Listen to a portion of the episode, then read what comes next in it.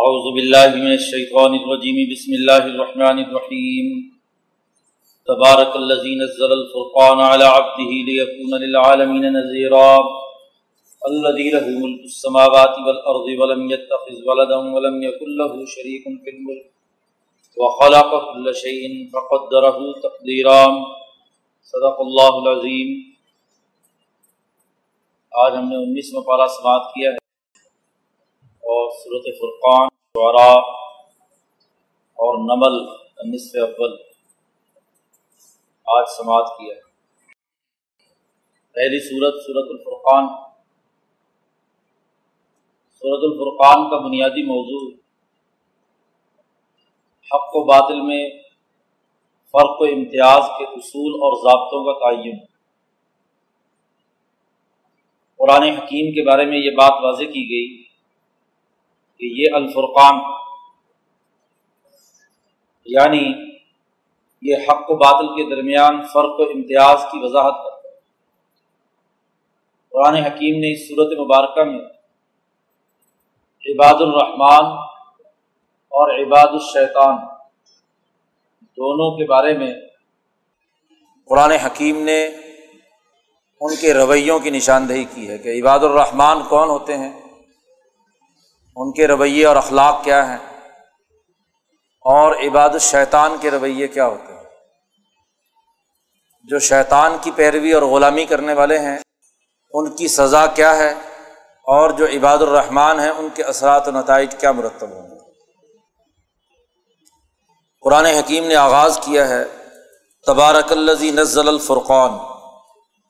بہت ہی برکت والی ہے وہ ذات اللہ تبارک و تعالیٰ کی۔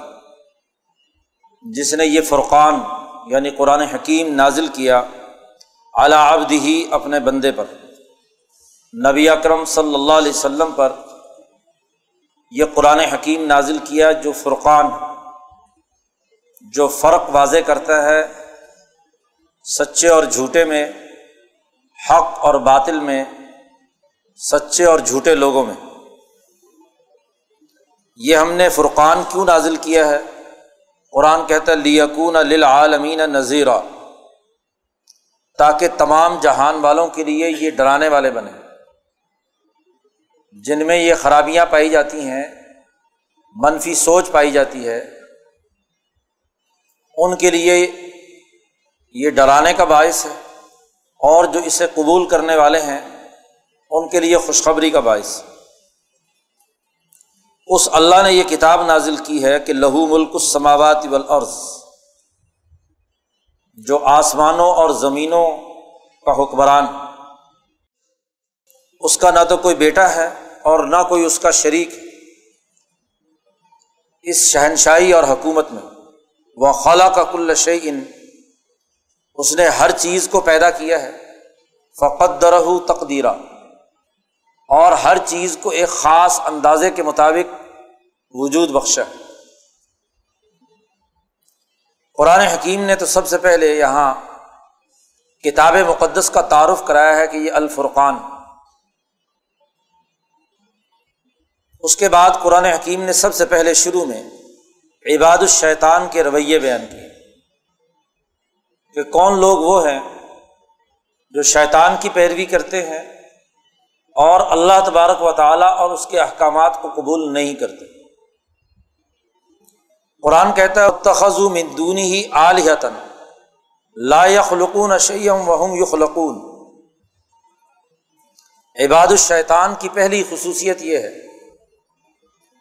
کہ وہ اللہ کو چھوڑ کر انہوں نے ایسے خدا بنائے ہیں جنہوں نے نہ کوئی چیز پیدا کی، بلکہ خود مخلوق ولا یملکون انفسم ضرر ولا نفعن ایسے خداؤں کو پوچھتے ہیں جو نہ کسی نفے کے مالک ہیں نہ نقصان کا ولا یملکون موتم ولا حیاتم ولا نشورا۔ نہ وہ موت کے مالک ہیں نہ زندگی کے۔ اور نہ ہی اٹھائے جانے کے۔ وقال الدین کفرو دوسری بات قرآن نے بیان کی۔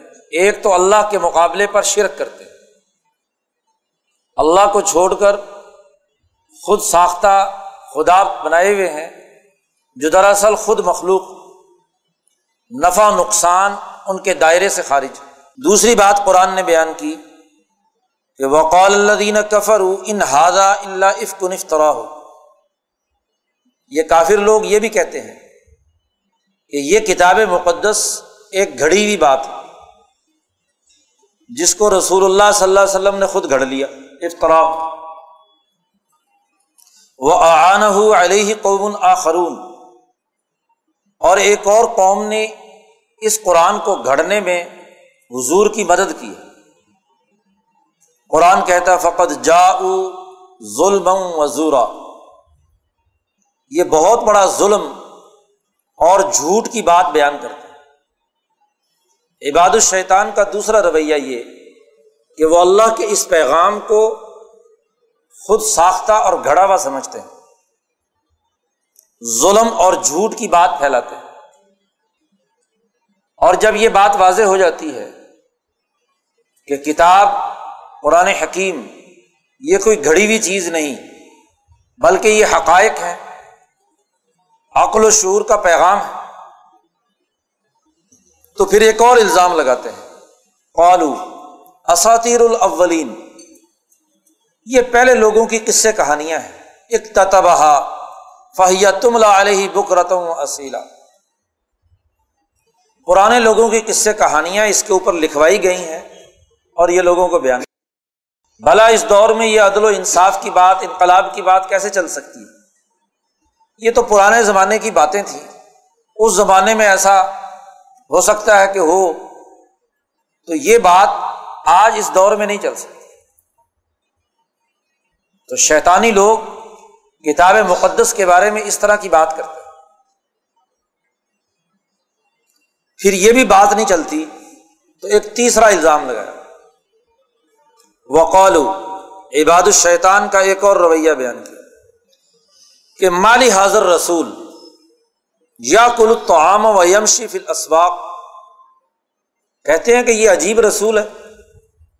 عام انسانوں کی طرح یہ بازار میں کام کاج کرتا ہے، محنت مزدوری کرتا ہے، خرید و فروخت کا کام کرتا ہے. یمشی فل اسواق بازاروں میں چلتا ہے، اپنا کام خود کرتا ہے اور کھانا بھی کھاتا ہے. عجیب بات ہے، ان کے خیال میں جو رسول ہو یا کوئی روحانی شخصیت ہو، اسے نہ تو کھانا کھانا چاہیے۔ اور اسے دوپٹہ اوڑھ کر ایک گوشے کے اندر بیٹھ جانا چاہیے۔ نہ وہ کوئی کام کاج کرے، نہ محنت مشقت کرے۔ ایسا آدمی کیا ہے؟ پہنچا ہوا شخص۔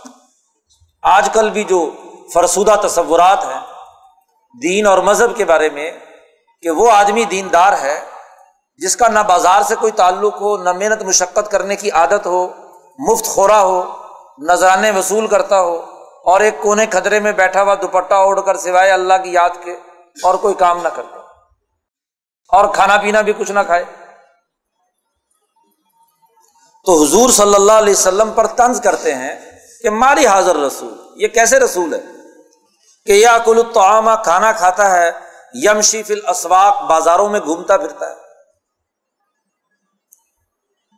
لولا ان ضلع ارحی ملکن فیقون ماہ نذیرہ اگر یہ واقعی رسول ہوتا، تو اس پر ایک فرشتہ نازل ہونا چاہیے تھا، اس کے ساتھ۔ اور وہ آ کر کہتا کہ دیکھو جی یہ رسول ہے، اس کی بات مانو۔ تو نہ ہم نے فرشتہ اترتے دیکھا، نہ فرشتے نے ایسی کوئی بات بیان کی۔ اور پھر رسول کا جو معیار ہے، اس معیار کے مطابق بھی یہ پورا نہیں اترتے۔ اچھا چلو، ہم ان کو رسول مان لیتے۔ تو کم از کم اس کے پاس کوئی خزانہ ہونا چاہیے تھا۔ او یلقا الہی کنزن او تکون لہو جنت یا کلو منہا۔ سرمایہ دار معاشرے کے اندر مال و دولت کو سجدہ اور سلام کرنے کے تصورات غالب ہوتے ہیں۔ کہتے ہیں ہم اس کو اپنا لیڈر کیسے مان لیں، رسول کیسے مان لیں؟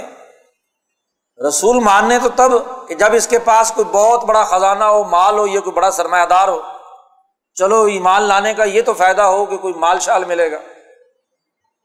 اور یا یہ نہیں تو کوئی جاگیردار ہو۔ تکون لہو جنت اس کے پاس بہت بڑا باغ، کوئی جاگیر ہو کہ یا کلو منہا جس سے یہ پھل ول کھلائے، کوئی ہمیں کھانے پینے کو کچھ دے۔ نہ یہ جاگیردار، نہ اس کے پاس مال و دولت اور خزانہ۔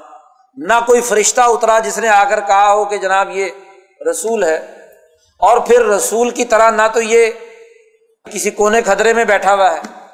تو کوئی بھی تو روحانیت والی بات نہیں یعنی یا دنیا داری کی کوئی بات ہے۔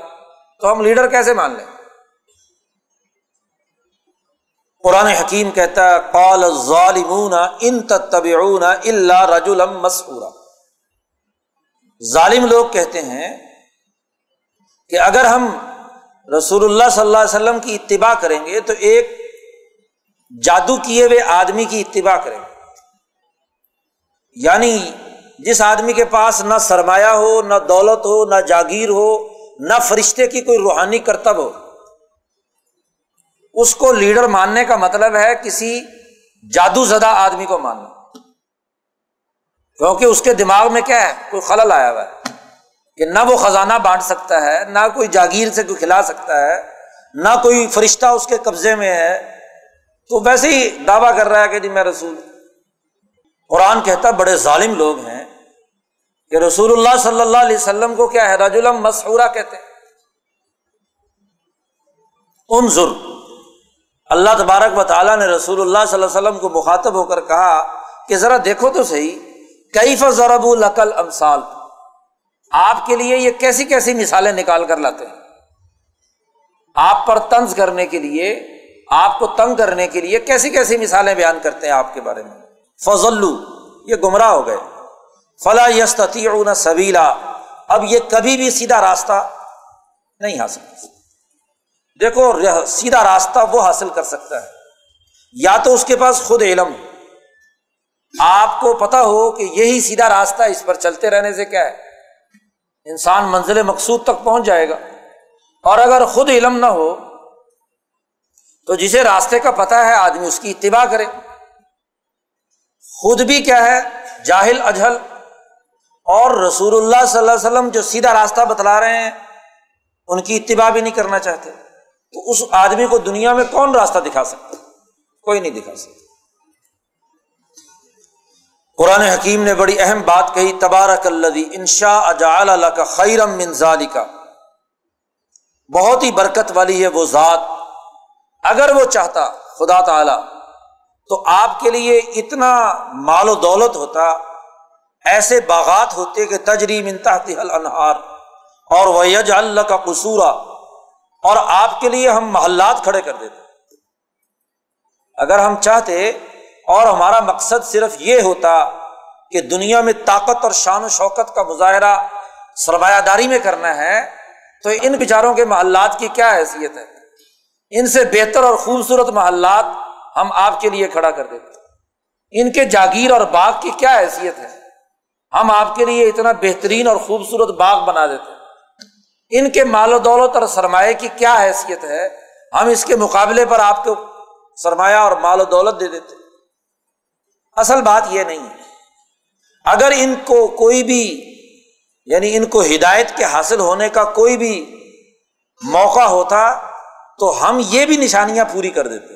لیکن اصل بات یہ نہیں ہے۔ بلکز زبو بسا اصل میں تو یہ قیامت کے منکر۔ یہ حساب کتاب سے بچنا چاہتا ہے۔ یہ اپنے اعمالوں کا محاسبہ نہیں کرانا چاہتے سرمایہ پرستی، خواہش پرستی کے جس مرض میں یہ مبتلا ہے۔ تو یہ دراصل اس وجہ سے آپ کا انکار کرتے اور یاد رکھو وہ آتدنا لمن سعیرا ہم نے جو لوگ بھی اس کا انکار کرنے والے ہیں، ان کے لیے جہنم کی بھڑکتی ہوئی آگ تیار کر رکھی۔ یاد رکھو اظہار اتم مکان بعید جب یہ اس جہنم کو دور سے دیکھیں گے تو سمع الحا تغیزم و ذخیرہ تو جہنم کا غصہ اور اس کی خوفناک آواز ان کے کانوں سے ٹکرائے گی۔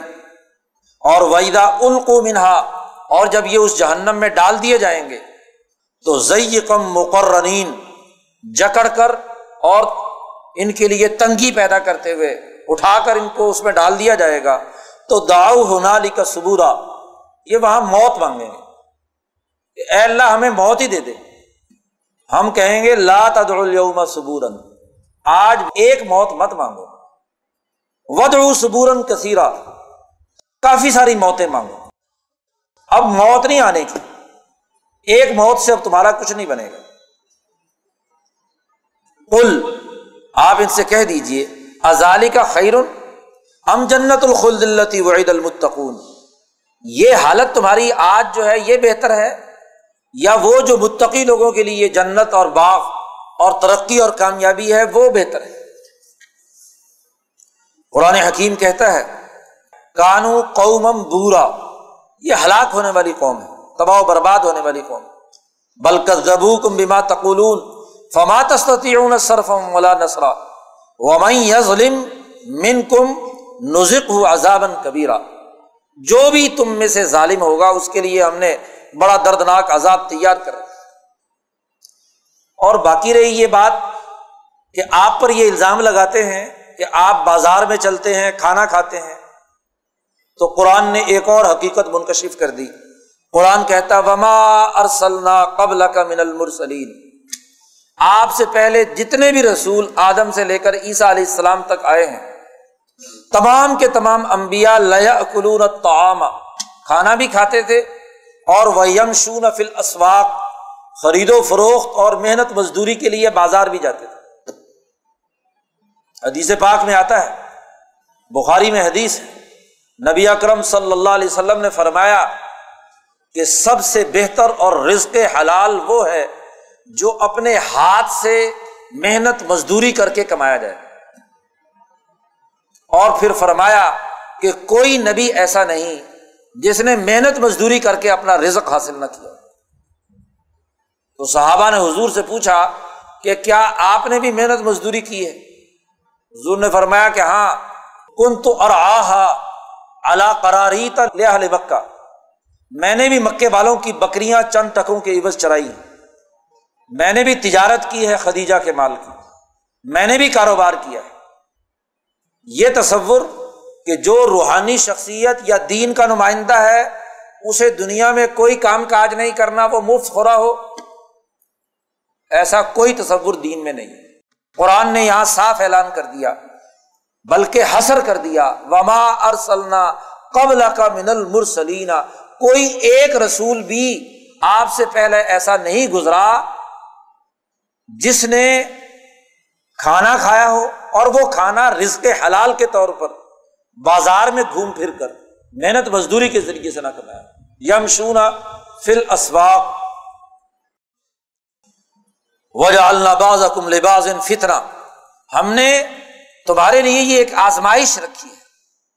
تصبرون وکان رب کا بصیرہ تو قرآن حکیم نے ان لوگوں کے رویے بیان کرنا شروع کیے ہوئے ہیں جو شیطانی قوتوں کی پیروی کرتے اور ان کی غلامی کرتے۔ وقال الذين لا يرجون لقاءنا لولا انزل علينا الملائكه او نرى ربنا۔ اور یہ بھی کوئی نئی بات نہیں ہے۔ ان سے پہلے بھی اور انہوں نے بھی یہی بات کہی کہ ہم اس وقت تک امید نہیں رکھتے اللہ سے ملاقات کی یا قیامت میں اٹھائے جانے کی جب تک کہ فرشتے آسمان سے نہ اتریں۔ اور او نرا رب بنا یا ہم اپنے رب کو خود اپنی آنکھوں سے نہ دیکھ لیں۔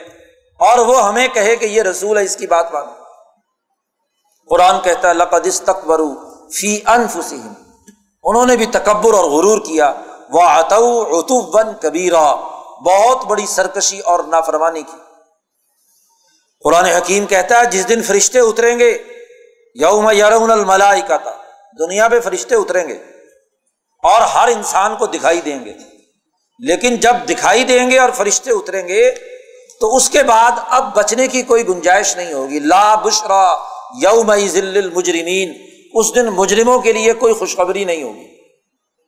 اور وہ یقول ہجرم محجورہ اور جب وہ فرشتے اتریں گے تو یہ مجرم لوگ خود کہیں گے کہ کوئی رکاوٹ ہو جائے ہمارے اور فرشتوں کے درمیان۔ یہ ہمارے قریب نہ آئے۔ وہ قدیم نا علامہ عامل من عمل فجا اللہ حبا ام منصورہ جتنے فضول لغو انہوں نے عمل کیے ہوئے، مٹی کی طرح، ریت کی طرح اڑا دیے جائیں گے۔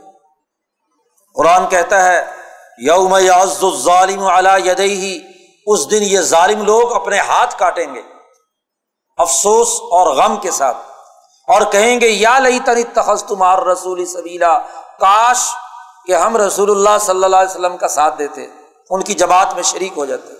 یا وہی لتا لئی تنی لمت تخذ فلان خلیلا بڑے افسوس کہ ہم نے فلاں مسلمان آدمی کو اپنا دوست نہیں بنایا۔ لقت ذکر ذکری بالا وکان شیطان انسانی خزولہ یہ شیطان ضرور انسانوں کو ذلیل اور رسوا کرنے کے لیے۔ قرآن حکیم نے ایک اور بات بیان کی، وقال الرسول یا ربی ان قومی تخذو حاضل قرآن ماجورا۔ رسول اللہ صلی اللہ علیہ وسلم کہیں گے، اے میرے پروردگار، یہ میری قوم ہے۔ جس نے اس قرآن کو چھوڑ دیا اسے پشت ڈال دیا قرآن کہتا و کزالی کا جالنا لکل نبی ادو من المجرمین ہم نے ہر نبی کے دشمن کچھ مجرم لوگوں کو بنایا۔ وہ کفا بربی کا ہادیم و نصیرہ تیرا رب کافی ہے ہدایت دینے کے لیے اور آپ کی مدد کرنے کے لیے۔ دشمنوں کے مقابلے پر۔ قرآن حکیم نے ایک اور بات بھی ان کی بیان کی، عباد الشیطان کی۔ وقال اللہ کفر لولا نزل علیہ القرآن جملتا واحدہ۔ یہ کافر لوگ کہتے ہیں کہ یہ قرآن تھوڑا تھوڑا کیوں اتر رہا ہے؟ کبھی ایک آیت اترتی ہے، کبھی ایک سورت اترتی ہے، کچھ تھوڑا سا حصہ اترتا ہے۔ اگر یہ اللہ کی کتاب ہے، تو یہ تحریر شدہ، اکٹھی اوپر سے ایک ہی وقت میں کیوں نیچے نہیں آ جاتی؟ لولا نزل حاضل قرآن جملہ واحد ایک ہی لمحے میں، ایک ہی وقت میں تحریر شدہ کتاب اللہ میاں لکھ کے دے دے کہ لو پڑھو، عمل کرو۔ قرآن کہتا کدا لکھا ہم نے یہ کتاب ایستا ایستا اس لیے اتاری ہے۔ لن سب بھی فعاد کا ورت اللہ ترتیلا۔ تاکہ اس قرآن کے ذریعے سے آپ کے دل کے اندر اس کو راسخ کر دے، آپ کے دل کے اندر اعتماد پیدا ہو اور ورت اللہ ترتیلا، اور ہم اس کو ایک ترتیل کے ساتھ ٹھہر ٹھہر کر اس کو سمجھنے اور سننے کا موقع فراہم ایک ہی دم پوری کتاب پڑھ تو نہیں سکتے، پڑھنا تو تھوڑا تھوڑا ہے، اور جتنا تھوڑا تھوڑا پڑھ کر سمجھا جائے، اور دل و دماغ پر وہ اثر انداز ہو، وہی کافی ہوتا ہے، وہی طریقہ درست ہوتا ہے۔ قرآن حکیم نے یہاں ان عباد الشیطان کے رویے بیان کرنے کے بعد تاریخ سے استدلال کیا ہے۔ اور حضرت موسا اور ہارون کا ذکر کیا ولاقد آتینا موسل کتابہ وجا اللہ ماہ اخاہ ہارون وزیرا ہم نے موسا علیہ السلام کو بھی تورات دی تھی۔ ان کے بھائی ہارون کو ان کا وزیر بنایا تھا۔ ان کو بھی ظالموں کی طرف بھیجا تھا۔ لیکن انہوں نے انکار کیا تو دم مرنا ہوں تد میرا ہم نے مٹا کر انہیں تباہ و برباد کر دیا۔ وہ قوم نوح قوم نوح کی طرف بھی ہم نے رسولوں کو بھیجا تھا، ان کو بھی ہم نے غرق کیا۔ وہ آتدنا ظالمین عذاب علیما اور ہم نے ظالموں کے لیے دردناک عذاب تیار کر رکھا۔ قوم آت قوم سمود، اصحاب الرس، اور بہت ساری قومیں تھیں۔ کلن ضربنا لہ الامثال و کلن تبرنا تتبیرا ہم نے تمام کو تباہ و برباد کیا۔ قرآن حکیم نے ان تمام کا تذکرہ کر کے کہا آرا آئی تھا من تخذ الہ ہو ہوا ہو کیا آپ نے دیکھا اس آدمی کو جس نے اپنی خواہش کو اپنا خدا بنا لیا؟ اصل میں یہ بتوں کو نہیں پوج رہے، یہ تو اپنی خواہش کو پوچھتے ہیں۔ جو ان کی خواہشات سرمایہ پرستی ہے، دولت کی حوث ہے، جا پرستی کے مرض میں مبتلا ہے، یہ تو انہیں بھی پتا ہے کہ یہ پتھر کا بت نہ حرکت کر سکتا۔ نہ نفع نقصان کی کوئی بات ہمیں پہنچا سکتا۔ تو بت کے نام پر یہ نذرانے کھانا چاہتے ہیں۔ اس کے نام پر یہ اپنے مفادات کا تحفظ کرنا چاہتے ہیں۔ تو انہوں نے اپنی خواہش کو اپنا خدا بنا لیا۔ افا انت تکون علیہ وکیلا، کہ ضرور ان کو ایمان سکھانا ہے۔ یہ نہیں سیکھتے تو چھوڑیں۔ ام تحسبو ان اکثر ہم یس معاون او کیا آپ کا خیال ہے اے محمد صلی اللہ علیہ وسلم؟ کہ ان کی اکثریت سنتی بھی ہے اور سمجھتی بھی ہے۔ نہیں ان ہم اللہ کل انعام یہ تو جانوروں کی طرح ہے۔ ان کی سمجھ اور عقل سلب ہو چکی۔ بلکہ قرآن کہتا ہے، بل ہم ازل سبیلا، بلکہ یہ ان سے بھی زیادہ گائے گزرے۔ جانور تو پھر بھی بھڑکتی ہوئی آگ دیکھ کر اس میں چھلانگ نہیں لگاتا۔ سر سبزہ دیکھ کر اس کی طرف جاتا ہے یعنی نفے کی چیز کی طرف جاتا ہے۔ نقصان سے بچتا ہے۔ اور یہ جانوروں سے بھی گئے گزرے ہیں کہ یہ اپنی فائدے اور کامیابی کی بات کو نہ تو سنتے ہیں، نہ سمجھتے ہیں۔ قرآن حکیم نے اس پر پھر دلائل دیے ہیں۔ کائنات کے جتنے بھی مختلف چیزیں اللہ نے پیدا کی ہیں، دن، رات، ہوائیں وغیرہ وغیرہ، ان کا تذکرہ کیا ہے۔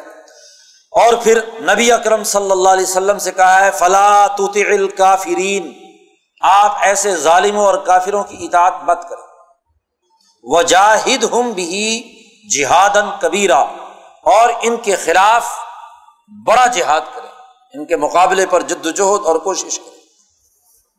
تو قرآن حکیم نے یہاں واضح کر دیا کہ امبیا علیہم السلام دراصل دشمن اور ظالم قوتوں کے مقابلے پر جدوجہد کوشش اور مزاحمت کے لیے آتے ہیں۔ اور اس بات کا بھی کہہ دیجیے آپ کہ اسلکم علیہ من اجرن میں تم سے کسی اجر کا معاوضہ یا مالی مفاد کا کوئی سوال نہیں کرتا۔ اور پھر نبی اکرم صلی اللہ علیہ وسلم سے یہ بھی کہہ دیا گیا و توکل الحی الزی لا یموت و سب بحمدی اس اللہ پر توکل کیجیے جو ہمیشہ ہمیشہ ہے، اس پر کبھی کوئی موت آنے والی نہیں۔ اور اسی کی ہم تو تصویر بیان کیجیے قرآن حکیم نے شروع میں یہ عباد الشیطان کے رویوں کی نشاندہی کی ہے اور اس صورت کے آخر میں عباد الرحمان کے رویے بیان کیے کہ جو اللہ کے بندے ہیں رحمان کے بندے ہیں، جو قرآن حکیم کی تعلیمات سے وابستہ لوگ ہیں، ان کے رویے کیا ہیں؟ قرآن کہتا ہے وہ عباد الرحمان اللہ یمشون ویزا خاطب الجاہلون قالو سلام رحمان کے بندے وہ ہیں جو زمین پر جب چلتے ہیں تو وقار کے ساتھ چلتے ہونن توازو، وقار سماہت نفس کے ساتھ۔ چلنے کے دو انداز۔ ایک متکبرانہ گردن اکڑ کے، قرآن نے پیچھے منع کیا کہ لاتم شفل عرض مرحا گردن اکڑ کر مت چلو۔ تم نہ تو پہاڑ کے برابر ہو سکتے اور نہ زمین پھاڑ سکتے۔ اور نہ ہی وہ حالت چلنے کی جو ذلت اور رسوائی کی ہے۔ ایسی گردن جھکا کر جیسے غلام چلتے ہیں۔ اس سے بھی منع کر دیا گیا۔ ہاؤن متواز وقار۔ انسانی شرافت اور وقار کا پیکر بن کر انسان کو چلنا چاہیے۔ حضور اقدس صلی اللہ علیہ وسلم کا جو چلنے کا انداز تھا، وہ انتہائی متوازے اور باوقار حیثیت میں آپ چلتے تھے۔ اور چلنا نہ تو بالکل ہی متکبرین کی طرح اکڑ کر اور بہت کنیاں مار کر ادھر ادھر دھکے دیتے ہوئے بڑھتے جا رہے ہیں۔ اور نہ ہی ایسی پستی کے ساتھ، آہستگی کے ساتھ مٹک مٹک کر بہت ہی دھیمے اور جناب والا جیسے عورتیں چلتی ہیں بیچاری کسی مجبوری کی وجہ سے، تو ایسے بھی نہیں۔ درمیانی حالت، تیز چلنا، حضور صلی اللہ علیہ وسلم کا جو چلنے کا انداز تھا، ایک تو تیز چلتے تھے۔ ہمیشہ اپنے پاؤں کے اگلے پنجوں کے بل چلتے تھے۔ ایڈی یعنی پیچھے سے ایڈی اٹھی ہوئی اور آگے پنجوں پر آپ کا بوجھ ہوتا تھا۔ اور تیزی کے ساتھ چلتے تھے پھرتیلے حیثیت میں اور باوقار انداز میں۔ تو قرآن نے اس کو تعبیر کیا۔ عباد الرحمان کی پہلی خصوصیت یہ ہے کہ زمین پر نہ تو متکبرانہ انداز میں چلتے ہیں، نہ ذلت اور غلامی کے انداز میں چلتے ہیں، بلکہ باوقار انداز میں زمین پر چلتے ہیں۔ اللہ دین یمشون اور پھر ایک اور خصوصیت قرآن نے بیان کی کہ ویدا خاطبہم الجاہلون اگر بے وقوف اور جاہلوں سے کہیں پالا پڑ جائے تو کہتے ہیں کالو سلامہ بھائی تم اپنی جگہ پہ راضی، ہم اپنی جگہ پہ، تمہیں ساتھ سلام. یعنی جاہلوں اور بے وقوفوں سے انسان کو نہیں الجھنا چاہیے. ان سے بلا وجہ کی بحث مباحثہ یا بات چیت کے ضرور اس جاہل احمد کو آپ نے ضرور سمجھا کر چھوڑنا ہے۔ تو ہر ایک آدمی کو بلا وجہ اس کے اوپر علم و فکر جھاڑنے کی ضرورت نہیں ہے۔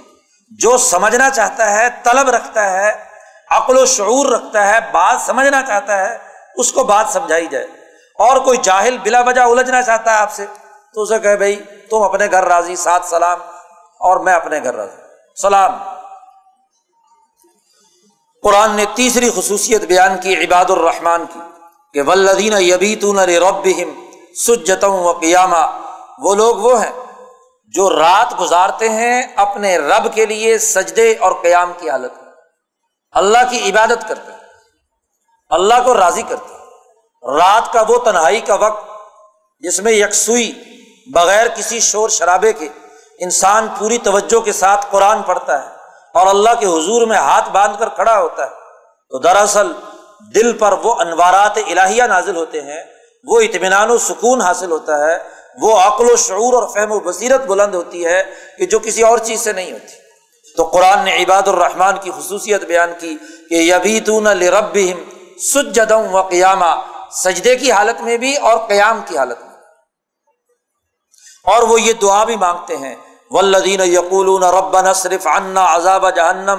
وہ لوگ یہ دعا پڑھتے ہیں، اے ہمارے پروردگار، ہم سے جہنم کا عذاب دور کر دے۔ دنیا کی جہنم ہو یا آخرت کی جہنم؟ جو عذاب اور مشکلات انسانیت کے لیے ہیں، تو انسانیت کی فلاح و بہبود کی دعا مانگتے ہیں۔ ان نہ پورے اجتماع کو شامل کیا ہے۔ ہم سب کو جہنم کی آگ سے بچا دے۔ ان عذاب حقہ نہ غرامہ اس کا عذاب بڑی تباہی لانے والا ہے۔ ان نہ ساعت مستقرم و مقامہ، اور یہ جہنم کا بہت ہی برا ٹکانا اور مقام۔ قرآن نے عباد الرحمان کی ایک اور خصوصیت بیان کی۔ ولدین ایزا انفقو عباد الرحمان وہ ہیں کہ جب وہ مال خرچ کرتے ہیں، تو لم یوسریف ولم یکترو و کانا بین ازالی کا قوامہ نہ وہ اصراف کرتے ہیں کہ ضرورت سے زائد خرچ کریں۔ اور ولم یکترو اور نہ ہی بخل سے کام لیتے ہیں کہ ضرورت سے کم خرچ کریں۔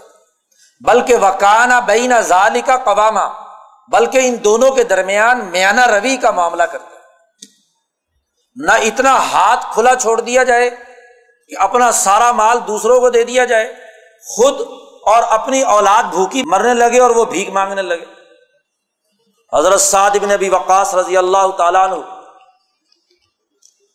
مکہ مکرمہ میں جب یہ حج کے موقع پر حضور صلی اللہ علیہ وسلم تشریف لے گئے تو وہ بیمار پڑ گئے۔ تو انہوں نے بہت زیادہ شدید بیمار ہو گئے۔ حضور اقدس صلی اللہ علیہ وسلم ان کی عیادت کے لیے گئے۔ پوچھنے کے لیے گئے کہ کیا حال ہے؟ تو سات بڑی تکلیف کی حالت میں تھے۔ انہوں نے حضور سے عرض کیا کہ مجھے امید نہیں ہے کہ میں بچوں گا۔ تو میں اپنا سارا مال جو ہے وہ اللہ کے راستے میں دینا چاہتا ہوں۔ جو مجھے اب تک مال میرے پاس ہے، مال غنیمت میں سے جو بھی کچھ ملا، وہ سب کا سب میں اللہ کے راستے میں دینا چاہتا ہوں۔ حضور نے فرمایا، نہیں۔ ایسا نہیں کروں سعد نے کہا کہ چلو اچھا ایسے ہے کہ آدھا مال دے دیتا حضور نے فرمایا کہ نہیں، آدھا مال بھی نہیں۔ انہوں نے کہا، چلو، ایک بٹا تین حصہ میں مال اللہ کے راستے میں دے حضور نے فرمایا، یہ ٹھیک ہے۔ اور پھر ایک بڑی اہم جملہ ارشاد فرمایا۔ حضور نے فرمایا، دیکھو کہ اگر تم اپنے ورثا کو مالدار چھوڑ کر جاؤ، یہ زیادہ بہتر ہے اس بات سے کہ تم ان کو بھوکا ننگا چھوڑ کر جاؤ اور وہ لوگوں کے سامنے ہاتھ پھیلاتے پھرے۔ تمہارا سب سے پہلے تمہارے مال پر، تمہارے ورثا کا، تمہاری اولاد کا، تمہارے رشتے داروں کا حق۔ ان کو بھوکا مار کر، ان کا مال اللہ کے راستے پر خرچ کرنے کے نام پر بانٹ دینا۔ یہ امکانہ بات یہ نہیں کرو۔ ان کا انتظر ورثت کا اگنیا خیر من تکفون عالتن بہتر ہے اس بات سے کہ تمہارے ورثا لوگوں کے سامنے ہاتھ پھیلاتے پھرے۔ تو حضور نے میانہ روی کا حکم دیا کہ مال خرچ کرنے میں بھی اس طرح مت خرچ کرو۔ کہ جناب قرضہ بھی لے لیا، سب کچھ لے لیا، بیوی کی چیزیں بھی بیچ دی، خود اللہ کے راستے میں نکل گئے، بچے پیچھے بھیک مانگ رہے ان کے لیے نہ کھانے کو، نہ پینے کو، نہ لینا، نہ دینا، انتہا پسند قسم کے لوگ جو ہیں، قرضے پہ، قرضہ سر پہ چڑھا لیا، خود اللہ کے نام پر نکل پڑے۔ تو سب سے پہلا فرض تو تمہیں بیوی بچوں کے حقوق ادا کرنے کا ہے۔ اللہ کا نام تو بات کی بات ہے، بلکہ حضور صلی اللہ علیہ وسلم نے تو ارشاد فرمایا کہ انسان جو بھی خرچ کرتا ہے، وہ دراصل صدقہ ہے۔ وہ دراصل صدقہ ہے۔ تو حتیٰ کہ حضور نے فرمایا کہ اگر بیوی کو بھی دیتا ہے، تو وہ بھی صدقہ ہے، بچوں کو بھی دیتا ہے۔ لوگوں نے کہا کہ بیوی بچوں کو تو انسان اپنی خواہش کی بنیاد پر دیتا ہے۔ تو حضور نے فرمایا کہ ان کا خرچہ اس پر واجب ہے۔ اور ان کا خرچے واجب کو ادا کرنا، یہ بھی تو صدقہ ہے۔ تو ولدین ایزا انفقو جب وہ مال خرچ کرتے ہیں تو نہ تو اصراف کرتے ہیں کہ فضول سارا کا سارا مال اڑا دیں۔ اور نہ ہی ولم یکترو نہ ہی بغل سے کام لیتے ہیں، بلکہ وکان بین ازالی کا قوامہ، بلکہ اس کے درمیان کی میانہ روی حالت ہوتی ہے۔ قرآن نے کہا، عباد الرحمان وہ ہے ایک اور رویہ۔ ولدین اللہ آخر، وہ اللہ کے ساتھ کسی کو بھی شریک نہیں کرتے، کسی اور خدا کو نہیں پکارتے۔ قرآن نے یہاں جو عباد الرحمان کی ترتیب بیان کی ہے، یہاں توحید کا تذکرہ چھٹے ساتویں اصول پر جا کر بیان کیا پہلے دوسرے رویے بیان کیے۔ اور پھر ایک اور رویہ بیان کیا، ایک اور اصول۔ ولا نفس حرم اللہ اللہ بالحق۔ عباد الرحمان وہ ہیں جو کسی انسان کو نہ حق قتل نہیں کرتے۔ قتل انسانیت کا ارتکاب نہ خود کرتے ہیں اور نہ ہی قاتل نظام یا قتل و غارت گری پیدا کرنے والوں کی حمایت کرتے ہیں۔ اللہ بالحق ہاں اگر عدالت کے ذریعے سے، سسٹم کے ذریعے سے کوئی قاتل ڈکلیئر ہو گیا، تو ٹھیک ہے، اس قاتل کو سزا باقاعدہ حکومت کے ساس کے طور پر دے، تو وہ ٹھیک ہے۔ لیکن کوئی آدمی اپنے ہاتھ میں قانون لے کر انسانوں کو قتل کرنے لگ جائے۔ یہاں عجیب بات ہے کہ مسلمان مسلمان کو قتل پڑ رہا چھری پھیرنے والا بھی اللہ اکبر کہہ رہا ہے۔ اور جس کی گردن پہ چھری پھیری جا رہی ہے، وہ بھی اللہ اکبر کہہ رہا ہے۔ اس کی بھی داڑھی ہے، اس کی بھی داڑھی ہے، وہ بھی مسلمان ہے، وہ بھی مسلمان ہے۔ وہ بھی کلمہ پڑھ رہا ہے، وہ بھی کلمہ پڑھ رہا ہے۔ یہ کیسا اسلام؟ یہاں تو قرآن نے کہا بلا یک نفس حرم اللہ اللہ بالحق۔ اور پھر ایک اور رویہ عباد الرحمان کا بیان کیا کہ ولا یزنون وہ زنا بھی نہیں کرتے، زنا کے قریب بھی نہیں پھٹتے۔ یف الزال کا یل کا اسامہ اور جو اس کے قریب بھی گیا تو وہ بہت بڑا گنا اور جرم اس نے اٹھایا۔ یوزاف لہ العذاب یوم القیامہ قیامت کے دن اس پر ڈبل عذاب۔ اور ہمیشہ ہمیشہ وہ ذلت کے اندر رہے۔ قرآن حکیم نے ایک اور بات بیان کی عباد الرحمان کے لیے کہ ولدین اللہ یش حدون زور وہ لوگ وہ ہیں جو کبھی جھوٹ کے قریب بھی نہیں پھٹکتے، جھوٹی گواہی نہیں دیتے، نہ جھوٹ کے نظام کو قبول کرتے، خود بھی جھوٹ نہیں بولتے اور جھوٹ کو قبول بھی نہیں کرتے۔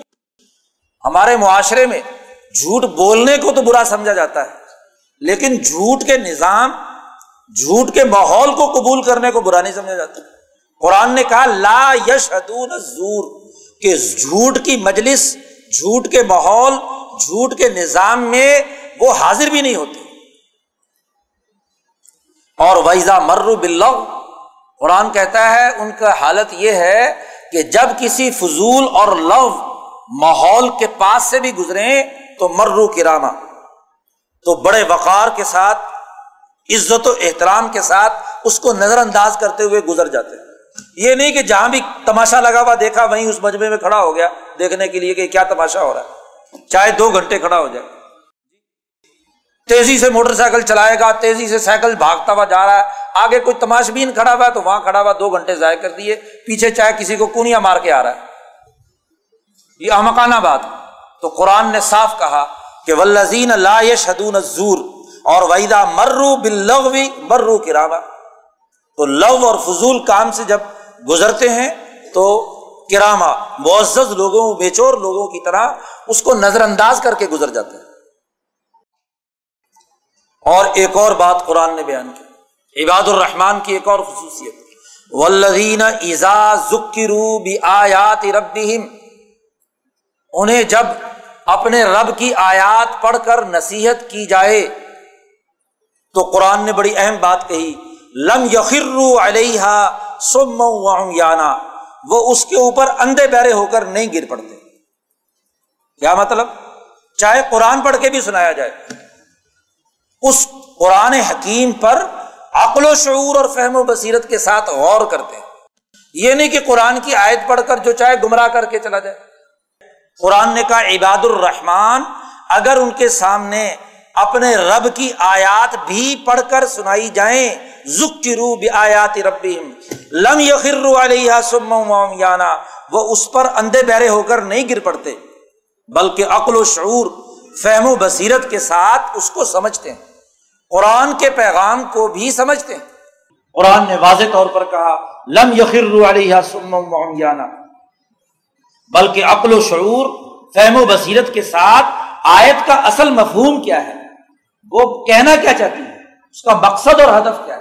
اور پھر اس عقل و شعور کی بنیاد پر اس کی پیروی اسی تناظر میں کہتے ہیں جو آیت کا مطلوب ہے۔ نہ یہ کہ کلیمہ تو حق اریدا بہل باطل کہ بات تو سچی ہو لیکن مقاصد جھوٹے ہوں، مقاصد شیطانی ہو مکر و فریب کے ہوں، سوسائٹی کو غلام بنانے کے ہوں، یرغمال بنانے کے ہوں۔ قرآن حکیم نے ایک اور رویہ عباد الرحمان کا بیان کیا ولدین یقول ربنا حبلنا من ازواجنا وزریاتنا قرۃ اعین وجعلنا للمتقین اماما وہ لوگ عباد الرحمان وہ ہیں جو اللہ سے ہمیشہ یہ دعا مانگتے ہیں کہ اے اللہ، ہماری بیویاں اور ہمارے بچے انہیں ہمارے اجتماعی ماحول میں ہماری آنکھوں کی ٹھنڈک بنا، وہ ہمارے لیے مصیبت نہ بن جائے کیونکہ قرآن نے دوسری جگہ پر کہا کہ بسا اوقات تمہاری اولاد اور تمہاری بیویاں تمہاری دشمن بن جاتی ہیں، تمہارے لیے فتنا اور آزمائش بن جاتی ہیں۔ اور اگر دیکھو، گھر میں انسان کام کاج کرنے کے بعد داخل ہو اور گھر کی بیوی جو آگے سے ڈنڈا لے کے کھڑی بھی ہو، تو پھر کیا حاصل ہوتا ہے؟ حضور نے فرمایا، دنیا میں اگر کہیں نحوست ہو سکتی ہے، تو تین چیزوں میں ہو سکتی ہے۔ حدیث ہے حضور صلی اللہ علیہ وسلم کی، تین چیزوں میں نحوست ہو سکتی ہے۔ ایک، گاڑی اور سواری میں، کہ راستے میں اگر خراب ہو گئی اور آپ کو کہیں پہنچنا ہے، تو اس سے زیادہ نحوست اور کیا ہوگی؟ کہ آدمی اسی کو کیا ٹک ٹک اسی کے پیچھے لگا ہوا ہے۔ یا گھوڑا ہے، بیمار پڑ گیا، آپ آگے سفر نہیں کر سکتے۔ تو نحوست اگر ہو سکتی ہے تو کس کے اندر ہو سکتی ہے؟ سواری میں۔ دوسرا اگر نحوست ہو سکتی ہے تو گھر میں۔ گھر تنگ ہو۔ جتنی آدمی کی ضرورت ہے، جتنے لوگوں کے ٹھہرنے کے لیے مناسب مکان چاہیے، اتنا مکان نہ ہو۔ ہاں جی تنگ گھر ہو تو نحوست اس کی ہو سکتی ہے۔ اور تیسری بات حضور نے فرمایا، بیگم کی ہے۔ بیوی اگر خراب ملے وہ ہر وقت لڑائی کے اوپر، دنگا فساد کے اوپر اتری ہوئی ہو، تو آدمی کا جینا آدھی زندگی تو اس کی کیا ہے؟ اسی میں ختم ہو جاتی ہے۔ تو حضور نے فرمایا کہ وہ عباد الرحمان وہ ہیں جو اللہ سے یہ دعا مانگتے ہیں کہ اے اللہ ہماری بیوی بچوں کو ہماری آنکھوں کی ٹھنڈک بنا یعنی ہمارے ساتھ معاون بنا، نہ یہ کہ وہ ہماری مخالف بن جائے۔ اور پھر ایک اور بات بھی قرآن نے کہی کہ عباد الرحمان وہ ہیں کہ وجہ النا للمتقین امام ہمیں متقین کا امام اور رہنما بنا۔ یہ امامت اور حکمرانی اور اپنے سوسائٹی اور اپنے معاشرے کے اندر اپنے بہترین اجتماعیت کے قائم کرنے کی دعا یہ عباد الرحمان کی خصوصیت آج اس دور کے اندر ایک اور بڑی خرابی جو مسلمان معاشروں میں پیدا ہو گئی، اپنی قومی سیاست، اپنے عزت و وقار کے حصول کا جذبہ ہی ہمارے دماغوں سے نکل گیا۔ ہم نے ذلت اور رسوائی، ہم کہتے کوئی بات نہیں، دنیا میں اگر ذلت بھی ہو، جوتے بھی لگ جائیں، تو کیا ہے؟ دنیا ہے نا، پچاس، ساٹھ سال کی زندگی ہے۔ یہاں جوتے ووتے کھا لیں گے تو چلو جنت کا ٹکٹ تو مل گیا نا۔ یاد رکھو، جو یہاں جوتے کھاتا ہے، وہ وہاں بھی جوتے کھائے گا۔ جو یہاں غلامی اور پستی کی حالت میں ہے، اس کے لیے وہاں بھی کوئی جنت نہیں ہے۔ جنت ان کے لیے ہے جو اس دنیا کو جنت بنانے کے لیے کام کریں اور اپنی دنیا کو جنت بنائیں۔ اور اسی جنت کے نتیجے میں آخرت کی جنت ملے گی۔ یہاں تو چتر کھا رہے ہیں، یہاں تو غلامی کی حالت میں ہے، یہاں پستی کی حالت میں ہے اور جنت کے خواب دیکھ رہے ہیں۔ ابو بکر صدیق رضی اللہ تعالیٰ عنہ سے بڑھ کر کون مسلمان ہو سکتا ہے؟ ابو بکر صدیق رضی اللہ تعالیٰ عنہ کا ایک بہت بڑا قصیدہ ہے، نظم ہے، جو انہوں نے نبی اکرم صلی اللہ علیہ وسلم کی شان میں بھی کہی ہے، اللہ تعالیٰ کی بڑائی میں بھی بیان کی ہے، اپنی کمزوری کا بھی اعتراف کیا ہے۔ لیکن اس میں ایک شعر ہے۔ جس میں ابو بکر نے اللہ سے یہ دعا مانگی، یا اے اللہ ربی آتینی ملکن کبیرن اے اللہ مجھے ایک بہت بڑا ملک عطا فرما۔ بہت بڑی حکمرانی مجھے عطا فرما۔ اب ابو بکر صدیق سے بڑھ کر کون مسلمان ہو سکتا ہے؟ وہ دعا مانگ رہے ہیں اللہ تعالیٰ سے کہ اے اللہ مجھے بہت بڑا ملکن کبیرن بہت ملک چھوٹا موٹا ملک نہیں، بڑا ملک، بین الاقوامی غلبہ مجھے عطا فرما۔ تو یہ مسلمان بھی دعا مانگتے ہیں۔ کہ رب للمتقین امام ہمیں امام اور لیڈر بنا، نہ کہ ہم دوسروں کے پیچھے چلنے والے ہوں، دوسرے ہمارے پیچھے چلیں۔ وہ ہمارے لیے کیا ہے؟ ہمیں ہمیں اپنا نمونہ بنائیں، نہ یہ کہ ہم دوسروں کے غلام ہوں اور دوسروں کے پیچھے چلیں۔ یعنی ایسی صلاحیت، ایسی استعداد، ایسی مہارت، ایسا تقوا ایسی اعلیٰ درجے کی آپ کے اندر طاقت و قوت سیاسی اور معاشی حوالے سے ہو کہ آپ دنیا کے امام ہوں، نہ کہ دنیا کے غلام ہوں۔ تو عباد الرحمان کی خصوصیت بیان کی وجہ النا للمتقین امامہ قرآن نے کچھ بارہ تیرہ کے قریب خصوصیات بیان کی ہیں عباد الرحمان کی، اور کہا قرآن حکیم نے الائی کا یوج زون الغرفت بما صبر فیحا تحیت و سلامہ یہ وہ لوگ ہیں جن کو صبر و استقامت کے نتیجے میں، ان رویوں اور ان اخلاق پر صبر و استقامت کے نتیجے میں ان کے لیے کامیابیاں ہیں، ان پر سلامتی ہے، ان کا استقبال کیا جائے گا۔ خالدین فیحہ حسنت مستقر و مقامہ ان کا وہ مستقر اور مقام جو جنت میں مستقل ہے، وہ سب سے بہترین۔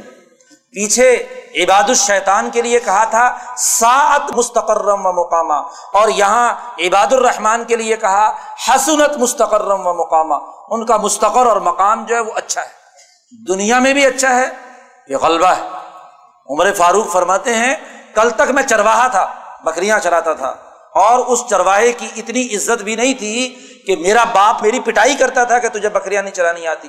آج میں بکریاں چھوڑ دنیا کی ایک لاکھوں ایکڑ زمین کے اوپر حکمرانی کر رہا ہوں اور کروڑوں انسان میرے حکمرانی کے اندر زندگی بسر کر رہے ہیں اور ان کا سسٹم چلا رہا ہوں۔ یہ برکت ہے ان اخلاق کی، قرآن کی تعلیمات کی قرآن کے علاوہ اور کون سی تعلیم و تربیت عمر فاروق نے حاصل کی تھی جس کے نتیجے میں انہیں بین الاقوامی غلبہ حاصل ہوا؟ یہ ہے حسنت مستقرم و مقامہ۔ یہ وہ مقام اور وہ مستقر ہے جو ابو بکر، عمر، عثمان، علی اور اول الاظم صحابہ کرام اور ان کے حکومتی اس نظام کے ذریعے سے ان میں پیدا ہوا۔ تو قرآن نے کہا کہ یہ فرق و امتیاز پیدا کرنے والی کتاب ہے جو عباد الرحمان اور عباد الشیطان کے درمیان فرق و امتیاز اور عقل و شعور پیدا کرنے، ان کے دونوں کے رویوں میں امتیاز پیدا کرنے کی صلاحیت پیدا کرتی ہے اگلی صورت صورت الشعراء، یہ مکی صورت ہے۔ اور یہاں سے صورتوں کا جو تسلسل شروع ہو رہا ہے، اس میں یہ تین صورتیں مسلسل آ رہی ہیں۔ ان تینوں صورتوں کا آغاز تو سیم، میم، حروف مقطعات سے ہوتا ہے۔ درمیان میں صورت ہے وہ صرف توسین سے اور یہ اول و آخر توسیم میم۔ اس لیے ان صورتوں کو تواسیم ثلاثہ کہا جاتا ہے۔ یعنی ایسی تین صورتیں جن کے اسما میں توسیم میم حروف مقطعات آتے ہیں۔ امام شاہ ولی اللہ فرماتے ہیں کہ تو ہمیشہ امبیا علیہ السلام کے اول العظم اور بلند مقامات کے اوپر دلالت کرتا ہے۔ سین ان مقامات کے انسانی تاریخ میں سرایت کر جانے پر دلالت کرتا ہے۔ اور میم جیسا کہ پہلے بھی گزرا، اس مادی دنیا کے نظاموں کو توڑ کر اپنا نظام قائم کرنے پر عبارت یعنی ان صورتوں میں ایسے انبیاء کے وہ بلند مرتبت مقامات بیان کیے گئے ہیں جنہوں نے انسانی سوسائٹی کے فرسودہ نظاموں کو توڑ کر اس انسانی تاریخ پر اتنے گہرے اثرات مرتب کیے ہیں کہ وہ پوری تاریخ انسانی میں شرائط کر گئے تو سی میم۔ تل کا آیات الکتاب المبین۔ یہ ایک ایسی کتاب کی آیات ہیں جو بڑی واضح اور دو ٹوک بات بیان کرتے ہیں۔ قرآن حکیم نے سب سے پہلے تو نبی اکرم صلی اللہ علیہ وسلم کی حالت کا تذکرہ کیا کہ آپ پر یہ کتاب نازل ہوئی۔ آپ اس کی دعوت لوگوں کو دیتے ہیں۔ لوگ بات نہیں مانتے۔ تو آپ کو ایک تکلیف ہوتی ہے کہ کتنا سچا اور حق پیغام ہے۔ اور اس کے باوجود بھی یہ بے وقوف لوگ جو ہے کتاب مقدس کو نہیں مانتے۔ لا اللہ کا باخ نفس کا اللہ یقون و شاید کہ آپ اپنی جان کو ہلاکت میں ڈال لیں۔ اس بات پر کہ یہ مسلمان کیوں نہیں ہو رہے؟ تو آپ کو اتنا غم کیونکہ حضور شفیق ہے انسانوں کے اوپر محبت اور شفقت آپ کی بہت زیادہ ہے۔ وہ دیکھتے ہیں کہ یہ کیسے لوگ ہیں۔ کہ میں ان کو جہنم سے نکالنے کی دعوت دے رہا ہوں اور یہ دوبارہ دوڑ کر جہنم کی طرف جا رہے ہیں۔ تو شفقت اور محبت کی وجہ سے قرآن کہتا ہے اللہ اللہ کا باقی نفس کا شاید کہ آپ کا سینہ پھٹ جائے۔ غم اور تکلیف کی وجہ سے کہ یہ کیوں مسلمان نہیں ہو رہے؟ قرآن کہتا ہے، ان نشا علیہم من السماء آیتن فضلت اعناقهم لها خاضعين وما يأتيهم من ذکر من الرحمن محدث الا كانوا عنه معرضين۔ ان پر تو جتنی چاہے مرضی بڑی نشانی آ جائے۔ ان کی حالت تو یہ ہے کہ جب بھی کوئی نئی آیت قرآن کی نازل ہوتی ہے، یہ اس کا انکار کر دیتا مورزین فقط کزبو فسیم امباؤ ماں کانو بھی یہ انکار کرتے ہیں۔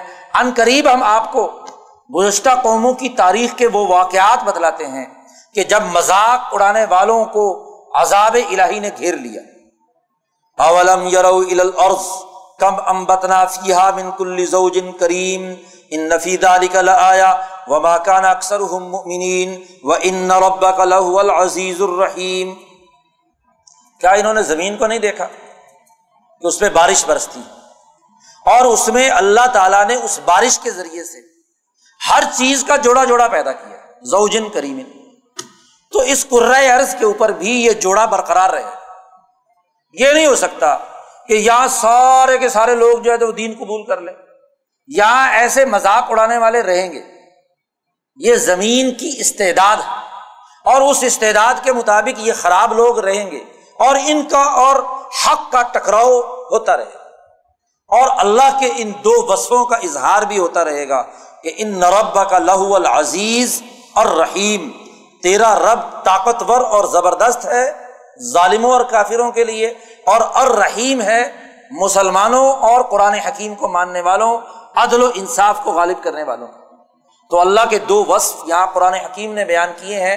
ہر ایک واقعے کے بعد قرآن حکیم نے یہ آیت دہرائی ہے، ان نربا کا لہو العزیز الرحیم، تیرا رب طاقتور، زبردست ہے اور رحم کرنے والا ہے، طاقتور اور زبردست دشمنوں کے لیے اور رحیم ہے جو اس پیغام کو ماننے والے ہیں ان کے لیے۔ قرآن نے سب سے پہلے یہاں حضرت موسا علیہ السلام کا واقعہ شروع کیا ہے۔ وہ ازنادا رب کا موسا القوم ظالمین جب تیرے رب نے موسا علیہ السلام کو پکار کر کہا تھا کہ جاؤ ظالم قوم کی طرف، قوم فرعون فرعون کی قوم کی طرف، اور ان کو جا کر ڈراؤ۔ قرآن حکیم نے یہاں موسا علیہ السلام کے واقعے کے وہ تمام اجزاء جو پیچھے بھی بیان ہو چکے ہیں، ان کا دوبارہ تذکرہ کیا ہے، دو چار جملے نئے ہیں قرآن حکیم کہتا ہے، ایک تو یہ کہ اللہ نے جب موسا علیہ السلام کو بھیجا، تو پہلی بات ان سے یہ کہی کہ آپ نے فرعون کے سامنے جا کر یہ کہنا ہے کہ ان ارسل معنا بنی اسرائیل۔ کہ بنی اسرائیل کو آزادی دو۔ ان کو آزادی دو۔ ان ارسل معنا بنی اسرائیل۔ تو جب مطالبہ یہ کیا کہ بنی اسرائیل کو آزادی دو، تو فرعون نے آگے سے جو جملہ دہرایا، پیچھے صورتوں میں نہیں آیا، یہاں پر ہے علم نو ربی کا فینا ولیدن ولابست فینا من عموری کا سنین۔ موسا سے کہا کہ کیا تو وہی آدمی نہیں کہ جس کی تربیت اور پرورش ہمارے محل میں ہوئی؟ علم نو ربی کا فینا ولیدن۔ بچپن سے بڑے ہونے تک تو نے ہماری گھر کی روٹی کھائی ہمارے گھر میں رہا ہم نے تیری پرورش کی تجھے پالا اور پوسا ولب استفینہ من عمری کا سنین اور اپنی عمر کا ایک طویل حصہ تو نے ہمارے پاس گزارا ہمارے مال میں وہی آدمی نہیں ہے اور پھر تجھے پتا ہے کہ آخر میں جاتے ہوئے تو کیا کر کے گیا تھا یہاں سے وہ فالتا فالتا کلتی فالتا و انت من الکافرین تجھے یاد ہے تو نے وہ کام کیا تھا کہ ایک آدمی کو مکہ مارا اور اس کی جان نکال دی۔ انسان کو قتل کر کے یہاں سے بھاگا تھا۔ وہ انت من الکافری تو موسا علیہ السلام نے ان دونوں باتوں کا جواب دیا ہے۔ موسا علیہ السلام نے کہا، جہاں تک قتل کی بات ہے۔ تو موسا نے کہا فعال تو ادن وہ انا من ضالین جب میں نے یہ قتل کیا تھا، اول تو میں نے اپنے ارادے سے نہیں کیا۔ مارا تو میں نے، مکہ تھا سزا دینے کے لیے۔ وہ اتنا کمزور تھا کہ مکہ لگنے سے مر گیا۔ تو بہرحال میں نے اس کو جان بوجھ کر نہیں مارا۔ ایک تو بات یہ۔ دوسرا یہ کہ اگر وہ قتل ہو گیا تو میں اس زمانے میں میرے پاس نبوت اور وہی نہیں آئی تھی۔ اس وقت مجھے راستے کا علم نہیں تھا۔ ففر تم ان کم لما خفت کم فوا حولی ربی حکمن وجہ عالانی من المرسلین اور پھر مجھ سے یہ غلطی یا قتل سرزد ہوا۔ میں تمہارے میں سے بھاگ کر چلا گیا۔ تو اس کے بعد اللہ نے مجھے عقل و شعور دی، حکم اور آڈر اپنا بیان کیا۔ مجھے علم اور حکم عطا کیا اور مجھے رسول بنا دیا۔ تو دوسری بات جو اس نے کہی، اس کا ایک تو جواب دے دیا موسا علیہ السلام، کہ بھائی اس وقت تک میں نبی نہیں بنا تھا۔ مجھے اس کا پتا نہیں تھا کہ انسان کا قتل کرنا جرم۔ تو غلطی مجھ سے ہوئی ہے، میں مانتا ہوں، لیکن اس وقت مجھے اس کا علم نہیں تھا۔ اور دوسری بات کا یہ جواب دیا موسا علیہ السلام نے کہ اگر میں تمہارے محل میں رہا ہوں، تیس چالیس سال تم نے میری پرورش کی ہے، تو کیا اس کا بدلہ یہ ہونا چاہیے کہ تو میری پوری قوم کو غلام بنا لے؟ مجھے کھانا کھلانے، میری پرورش کرنے کا یہ بدلا ہونا چاہیے۔ تل کا نعمت یہ جو تم نے مجھ پر احسان کیا تم نے تمنحا علیہ، کہ مجھ پر تم نے یہ احسان کیا تو کیا اس احسان کا نتیجہ یہ ہونا چاہیے کہ ان اب بنی اسرائیل کہ تو بنی اسرائیل کو غلام بنا لے؟ اس لیے یہ میرے ایک آدمی کی پرورش کا بدلا پوری قوم کی غلامی کی صورت میں ہو، یہ کیسے درست ہو سکتا ہے؟ تو دونوں باتوں کا موسا علیہ السلام نے جواب دیا۔ فرعون کے پاس کوئی جواب نہیں رہا، تو فرعون نے اگلا سوال داغ دیا۔ اولا فرعون فرعون نے کہا بما رب العالمین؟ وہ جس کی تو بات کرتا ہے کہ جس رب کا تو رسول بن کر آیا ہے، وہ رب العالمین کون ہے؟ میں تو وہ کہتا میں خود رب ہوں۔ جب میں رب ہوں تو اور رب العالمین کون اولا موسا علیہ السلام نے کہا، رب السماوات والارض وما بینہما۔ میرا رب یا رب العالمین وہ ہے جس نے آسمان و زمین کی پرورش جو کر رہا ہے اور ان دونوں کے درمیان جتنی مخلوقات ان کن تم موکنی قال لمن حولہ الا تستمعون؟ فرعون نے اپنے ارد گرد جو درباری بیٹھے ہوئے تھے اپنے محل میں، ان سے کہا اللہ تستمعون؟ یہ موسا کی باتیں سن رہے ہو تم؟ قال، ربکم رب آبائکم الاولین۔ موسا علیہ السلام نے فرعون کی اس درمیان میں جو ٹوک دیا موسا علیہ السلام کو موسا نے اس کی پرواہ نہیں کی، بلکہ اپنی تقریر جاری رکھی کہ دیکھو رب کم رب آبا اکم الاولین، تمہارا رب بھی اور تمہارے سے پہلے جو آبا و اجداد گزرے ہیں، ان کا رب بھی وہی خدا ہے۔ قالا ان نہ رسول اکم الدی ارسلا علیکم لمجن مذاق اڑا کر طنز کرتے ہوئے فرعون کہتا ہے اپنے درباریوں سے کہ یہ جو تمہارا رسول ہے نا، یہ جو رسالت کا دعویٰ کر رہا ہے، یہ تو لما جنون یہ اس کے اوپر جنون ہے۔ کیسی باتیں کر رہا ہے یہ دیکھو۔ اعلی موسا علیہ السلام نے پھر بھی اس کی بات کو نظر انداز کیا۔ وہ جو بول رہا ہے، فضول درمیان میں مداخلت کر رہا ہے۔ موسا علیہ السلام نے کہا، رب المشرقی والمغربی وما بینا بینا ہما ان کن تم تاقلون وہ جو خدا جس کا میں تعارف کرا رہا ہوں، وہ مشرق کا بھی اور مغرب کا بھی رب ہے اور ان کے درمیان تمام چیزوں کا۔ ان کن تم تاقلون اب جناب فرعون کو غصہ آ گیا۔ کہنے لگا لائن تخستہ الہن غیری لج عالن کا من المسجونین۔ اب دلیل تو ختم ہو چکی ہے۔ اس لیے اب اشتعال انگیزی پر اترا آیا فرعون کہتا ہے، اگر تو نے میرے علاوہ کسی اور کو خدا بنایا، تو یاد رکھ میں تجھے گرفتار کر لوں۔ لاج عالن کا من المسجونین۔ موسا علیہ السلام نے کہا کہ اولا تو کا بھی مبین۔ کیا میں تیرے پاس اگر واضح دلیل بھی لاؤں، نشانی بھی دکھا دوں کہ میں رب کی طرف سے رسول ہوں، تو پھر پھر بھی تو یہ حرکت کرے گا۔ پالا فرعون نے کہا، ٹھیک ہے، نشانی دکھا۔ فاتح بھی ان کو من صادقین دکھا، نشانی کیا ہے اگر تو سچا ہے۔ فالقا اصاہ فعدہ یا صعبان مبین۔ بھرے دربار میں موسا علیہ السلام نے اپنی لاٹھی پھینک دی۔ اور جیسے ہی لاٹھی پھینکی تو وہ ایک بہت بڑا اجدہا بن گیا۔ اور پورے اس نے دربار کے اندر گھومنا شروع کر موسا علیہ السلام نے فوراً آگے بڑھ کر اس کو کیا ہے؟ پکڑ لیا۔ ایک طرف تو کیا ہے؟ اپنا یہ معجزہ دکھایا۔ دوسرا معجزہ دکھایا کہ ونزا فدا ناظرین ہاتھ بغل کے اندر دیا اور نکالا تو وہ روشنی کی طرح بالکل اس میں سے کرنیں پھوٹ رہی ہیں۔ بیضا الناظرین موسا علیہ السلام نے جب یہ دو نشانیاں دکھائیں تو قال الملئی حولہ فرعون نے اپنے گرد گرد بیٹھے ہوئے جو بڑے بڑے سردار تھے، ان سے کہا، ان نہذا لساحر علیم. یہ تو کوئی بڑا ماہر قسم کا جادوگر لگتا ہے۔ اور اب دلیل کوئی نہیں رہی۔ اپنے سرداروں کو موسا علیہ السلام سے برگشتہ کرنے کے لیے کیا کہتا ہے؟ یورید کم من اور یہ یہ چاہتا ہے کہ اپنے جادو کے ذریعے سے تمہیں تمہاری زمین سے نکال بار پھینکے۔ تہذیب کو خطرہ لاحق۔ آج کل کا سامراج بھی یہی کہتا ہے، تہذیب کو خطرہ لاحق ہو گیا۔ یہ تمہاری تہذیب مٹانے کے لیے آیا ہے۔ قرآن نے پیچھے صورت توحا میں بھی طریقہ تکم المسلح تمہاری جو مہذب طریقہ اور مہذب تہذیب ہے، یہ اس کو فنا کی گھاٹ اتارنا چاہتا ہے۔ فما جاتا مرون اپنے سرداروں سے پوچھا کہ بتاؤ تمہارا کیا مشورہ ہے، کیا کرنا چاہیے؟ آلو اور جہ و اخاہ و باس مدا ان حاشرین۔ کہا کہ ان کے مقابلے پر پورے شہروں میں جادوگروں کی طرف پیغام بھیجو اور ان کو بلا کر ان کے ساتھ کا مقابلہ کرواؤ۔ یا تو کبھی کل سہار علیم۔ چونکہ یہ جادوگر ہے تو جادوگر کا مقابلہ جادوگر سے ہونا چاہیے۔ چنانچہ بڑے بڑے جادوگر بلا لیے گئے. لمیقات یوم معلوم. اور تمام لوگوں سے کہہ دیا گیا کہ حل ان تم مجتمیون باقاعدہ اعلان ہو گیا. ڈول پیٹنے والا اس نے ہر گلی محلے میں اعلان کر دیا کہ جناب تماشا ہوگا جس میں بڑے بڑے جادوگر اجماع ہو رہے وکیل الناس حل ان تم مجتمیون تمام لوگوں سے کہا گیا کہ تم تمام جمع ہو وہاں پر. لال لنا نتب الصحرا انکان الغالبین. اب سب جادوگر جمع ہو گئے، میدان سج گیا۔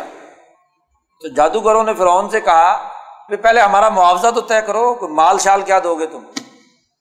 ہر سرمایہ پرست ماحول میں مذہبی طبقہ بھی سب سے پہلے اپنے پیسے مانگتا ہے کہ میری تنخواہ کیا ہے؟ میری تقریر کروانی ہے تو فیس کتنی ہوگی؟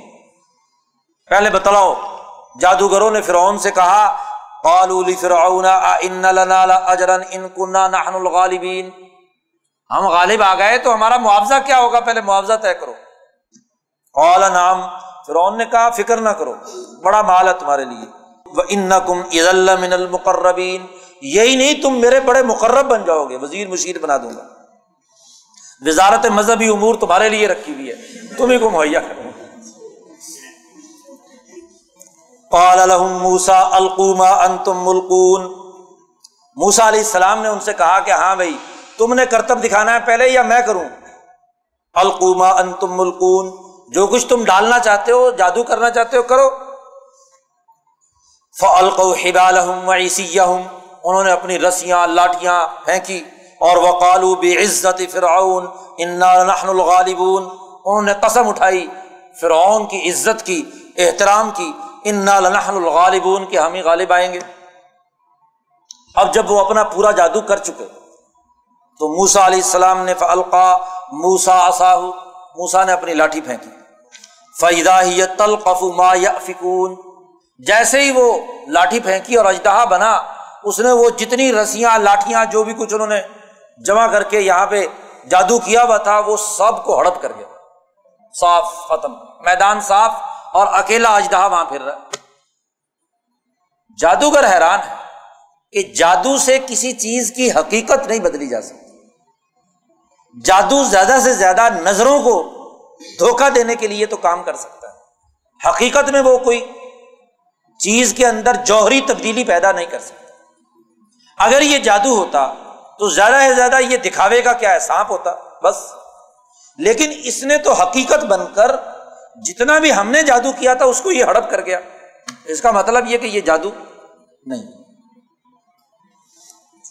جادوگر اپنے علم و فن کی سطح اور اس کی حدود اور دائرہ کار کو جانتے تھے کہ یہ کس سطح تک تو انہوں نے اپنی شکست تسلیم کرتے ہوئے القیت سہارت ساجدین سب گر پڑے موسا علیہ السلام کے سامنے اور قالو آمنا برب العالمین، ہم رب العالمین پر ایمان لائے، رب موسا و ہارون۔ موسا اور ہارون کے رب۔ دیکھو امبیا علیہ السلام اپنے دور کے عقل مند طبقے کو متاثر کرتے بے وقوفوں کے پیچھے نہیں بھاگتے یہ بڑا غلط تاثر پیدا ہو گیا کہ دین جو ہے نا، غریبوں کے لیے ہے، تو اس کا مطلب یہ کہ بے وقوفوں اور احمقوں کو بھی سمجھانا ضروری ہے۔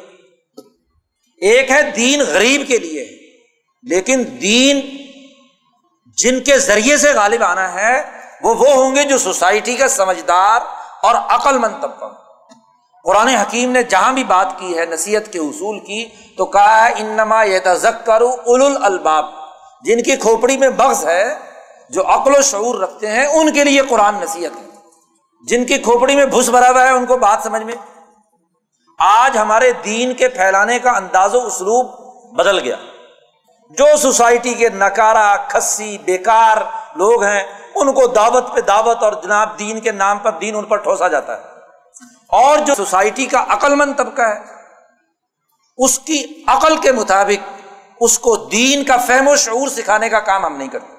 جس سطح کی ذہنی عمل ہوگا، افرادی قوت کا، ویسے ہی نتیجہ ظاہر ہوگا نا۔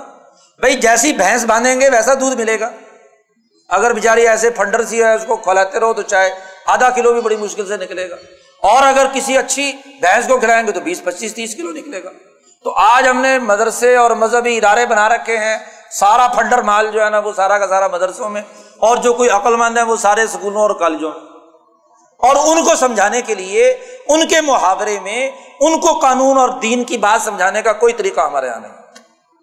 امبیا علیہ السلام اپنے دور کے عقل مند اور طاقتور طبقے کو اپنا مخاطب بناتے ہیں، اور اس کو دعوت دیتے ہیں۔ آپ دیکھیے، نبی اکرم صلی اللہ علیہ وسلم کی دعوت کا انداز و اسلوب۔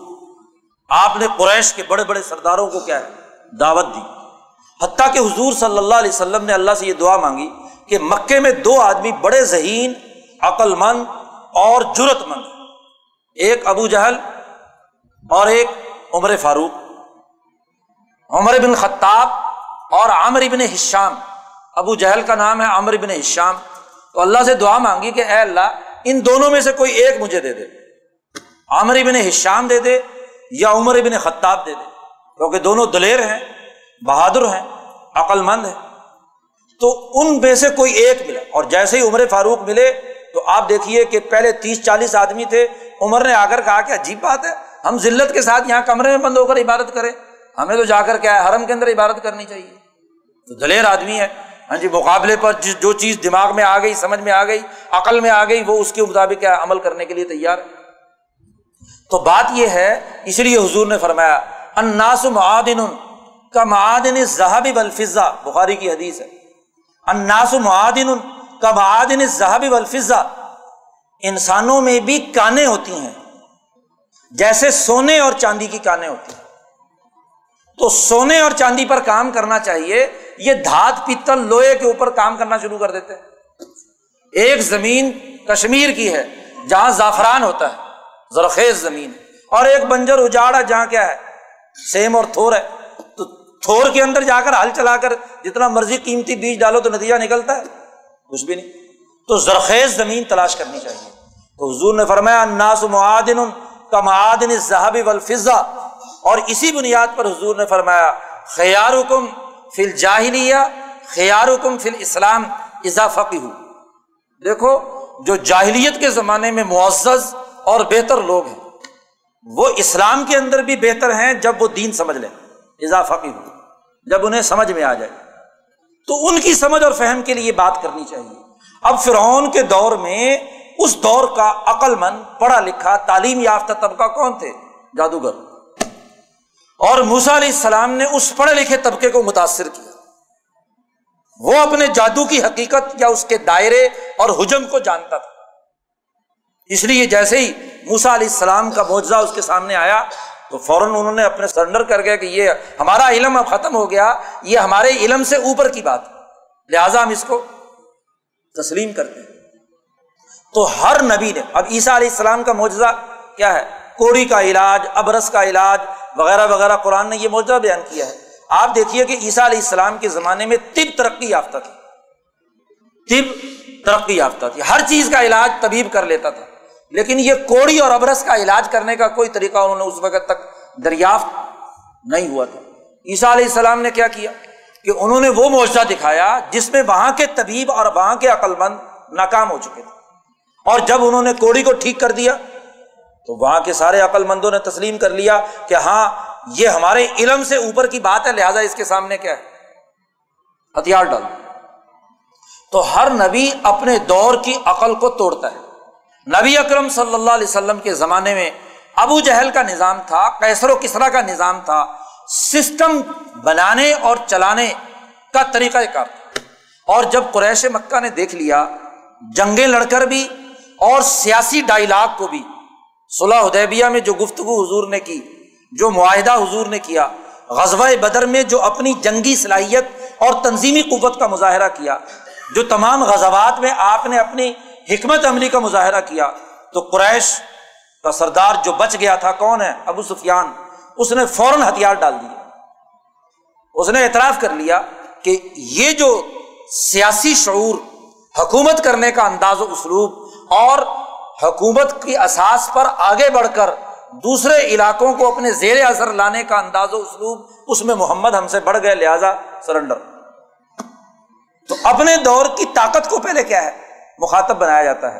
اب سائنس، ٹیکنالوجی، دنیا کی تمام چیزیں، وہ تو جناب دنیا کی ساری طاقتیں آگے بڑھی ہوئی ہیں۔ اور مسلمان نہ اس میں ترقی کرے، نہ اس میں کوئی نتیجہ پیدا کرے، نہ اس کا کوئی توڑ پیدا کر سکے۔ اور خالی تعویذ گنڈے کی بنیاد پر کہے کہ جی بس دین غالب آ گیا۔ دین غالب آ جائے گا۔ کلمہ پڑھ لیا۔ ایسے لوگوں نے جو ناکارا اور بے وقوف اور احمق لوگ ہیں، ان کے کلمے پڑھنے سے صفر صفر صفر صفر، ہزار لاکھ صفر جمع کر لو، اس کی نتیجہ کیا نکلے گا؟ کچھ بھی نہیں۔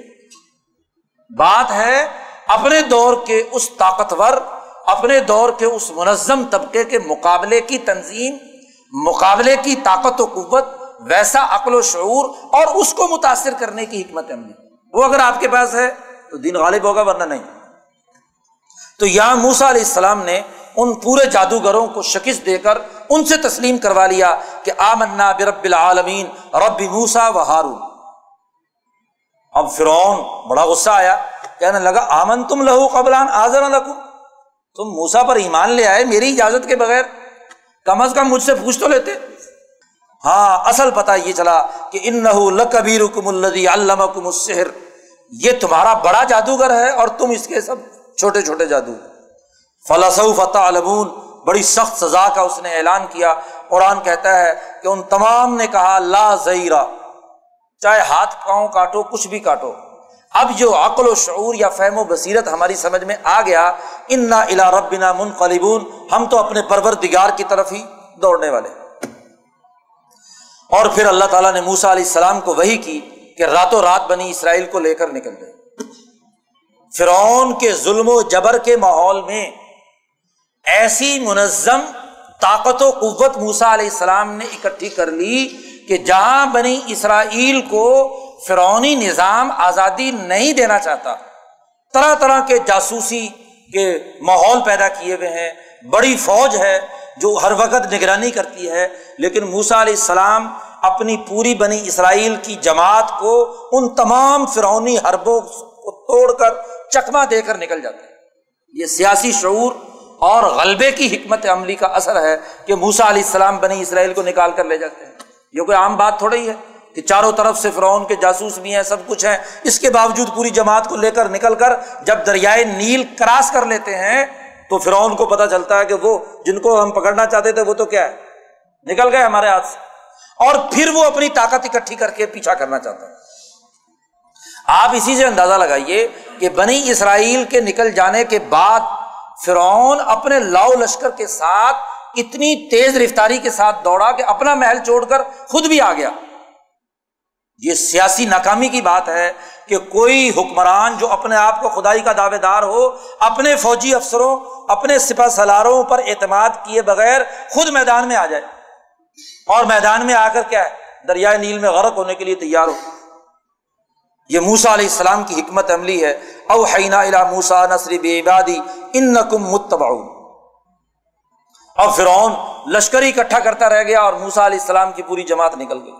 اور یہاں تک فرعون نے کہا، ان نہا لشر ذمت القلیلون یہ بڑی مختصر سی جماعت ہے، یہ کہاں بھاگ کر جائے گی ہمارے سے ان نہ لنا لغا و ان لجمی حاضرون۔ قرآن حکیم نے بڑی سخت سزا کا تذکرہ کیا کہ جیسے وہ پیچھے نکل کر گیا، بلکہ موسا علیہ السلام کے ساتھیوں نے کہا بھی کہ شاید یہ ہمیں پکڑ لے۔ موسا نے کہا کل ان نبائی ربی سے دین میرے رب نے مجھے ہدایت دی ہے، مجھے عقل و شعور دیا ہے، حکمت عملی جو سکھائی ہے، اس کے مطابق میں تم صاف بچ جاؤ۔ البحر سمندر درمیان میں سے راستہ بناتا ہے۔ فن فلا کا فقان کل فرقن پتعود العظیم وہ جیسے دو پہاڑ کی طرح پانی رک جاتا ہے اور موسا علیہ السلام اس میں سے گزر جاتا ہے۔ وہ ازلفنا سم الآخرین وہ انجینا موسا و ماہ اجمائین ہم نے موسا اور ان کے پوری جماعت کو بچا لیا اور سم اغرقن الآخرین باقی لوگوں کو ہم نے غرق کر ان نرب کا لہو العزیز الرحیم بے شک تیرا رب طاقتور اور زبردست ہے فرونیوں کے لیے اور الرحیم ہے موسا اور ان کی جماعت کے لیے۔ وطر علیہم نبا ابراہیم ان کے سامنے ابراہیم کا قصہ بھی بیان کرو۔ ان کی خبر بھی بتلاؤ۔ جب انہوں نے اپنے باپ سے کہا ماتا بدون کس کی عبادت کرتے ہو؟ تو انہوں نے کہا، ہم بتوں کی عبادت کرتے ہیں۔ فن اللہ عاقفین قرآن نے اس کی تفصیل پیچھے بیان کی ہے۔ اس میں جو اضافہ ہے وہ یہ، یہاں ابراہیم علیہ السلام نے اللہ کا تعارف کراتے ہوئے یہ بات بیان کی ہے کہ اللہ وہ ہے جس نے مجھے پیدا کیا وہی مجھے ہدایت دیتا ہے۔ ولدی ہوا یوت امونی و یسکین وہی مجھے کھلاتا ہے وہی مجھے پلاتا ہے۔ ویزا مریض تو فہو و یشفین جب میں مریض ہو جاؤں تو وہی مجھے شفا دیتا ہے، وہی مجھے موت دیتا ہے، دینے والا ہے، مارے گا، اور وہی مجھے زندہ کرنے والا ہے۔ اور ولدی اتما یغفر علی خطی عطی یوم الدین وہی مجھے میری مغفرت کرنے والا ہے۔ اور ربی حبلی حکمن و الحکنی بصالحین اے پروردگار، مجھے حکم سوسائٹی کا نظم و نسق چلانے کی صلاحیت عطا فرما اور مجھے نیک لوگوں کے ساتھ شامل فرما۔ اب یہاں حکمن، حکومت یا آڈر چلانے کی صلاحیت کے لیے اللہ سے دعا مانگ رہے ہیں کون؟ ابراہیم علیہ السلام۔ ربی حبلی حکمن۔ کوئی حکم یا آڈر بغیر حکومت کے کیسے ہوتا ہے؟ آپ کا آڈر کسی، کوئی عمل درآمد نہیں کرتا تو وہ حکم کہلائے گا، وہ تو واز کہلائے گا۔ تو یہاں واز نہیں مانگا جا رہا، یہاں حکم مانگا جا رہا ہے۔ یعنی حکومت کی دعا خود حضرت ابراہیم علیہ السلام کر رہے ہیں۔ قرآن حکیم نے جو حضرت ابراہیم علیہ السلام کی دعا ہے، پوری تفصیل سے بیان کی ہے کہ کن کن چیزوں سے اے اللہ مجھے بچا، جہنم اور ان تمام چیزوں سے اور جنت مجھے عطا فرما۔ ان تمام کا تذکرہ کر کے قرآن نے کہا ان رب اللہ العزیز الرحیم تیرا رب عزیز بھی ہے، زبردست ہے۔ ابراہیم کے مقابلے میں نمرود کے خلاف۔ اور الرحیم بھی ہے ابراہیم علیہ السلام کی۔ کزبت قوم نوح المرسلین قوم نو کا قرآن نے تذکرہ کیا، اس کا بھی تفصیلی قصہ پیچھے بیان ہو چکا ہے۔ اس میں جو ایک اضافہ ہے وہ یہ کہ بڑے بڑے سرداروں نے نو علیہ السلام سے کہا انو مین اللہ کا و تباکل ارزلون کیا تجھ پر ایمان لائیں؟ تیری پارٹی میں تو کمینے اور کمزور لوگ ہیں، ان غریب لوگوں کی موجودگی میں ہم کیسے آپ کے ساتھ شامل ہو جائیں؟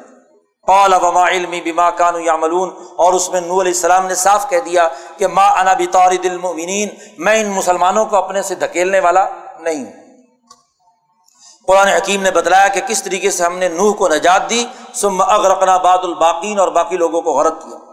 یہاں بھی ان ربک لہو العزیز الرحیم۔ وہی جملہ دوبارہ قرآن نے دوبارہ دہرایا۔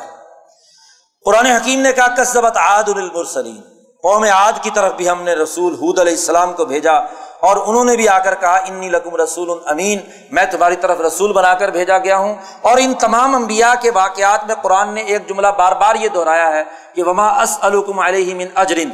تم سے کسی کام، مال کا مطالبہ نہیں کرتا۔ ان اجر یا اللہ علیہ رب العالمین۔ یہ قوم عاد چونکہ بڑے بڑے محلات بناتے تھے۔ قرآن نے اس کا تذکرہ کیا۔ اتبنون بکل رین آیتن تابسور و تخیزون مسانع لعلکم تخلدون بڑی بڑی خوبصورت عمارتیں بناتے ہو، بڑے بڑے محلات تم نے کھڑے کر لیے ہیں۔ یاد رکھو ایزا بتش تم بتش تم جبارین جب تم پکڑ لیے گئے، تو جیسے ظالموں کو پکڑا جاتا ہے، ایسے تمہیں پکڑ لیا جائے گا۔ قرآن حکیم نے ان کی بھی سزا کا ذکر کیا کہ کس طریقے سے ہم نے ان کو تباہ و برباد کیا۔ فقط دبو فلق اور یہاں بھی کہا ان ربا العزیز الرحیم پھر قوم سمود کا ذکر کیا اور قوم سمود چونکہ کھیتی باڑی اور کاشتکاری بہت زیادہ کرتے تھے، قرآن نے ان کا ذکر کیا ضرور و نخل طلع عظیم و تنحتون من الجبال بیوتن فارحین فتق اللہ و لیکن ان کو بھی قرآن حکیم نے سزا دی فصبح نادمین فاخذہم العذاب، ان ربک له العزیز الرحیم۔ پھر قوم لوت کا تذکرہ کیا، اس کا بھی تفصیلی قصہ پیچھے گزر چکا ہے۔ قرآن حکیم نے ان کو بھی سزا دی اور اس کے بارے میں بھی کہا، ان نربا اللہ العزیز الرحیم۔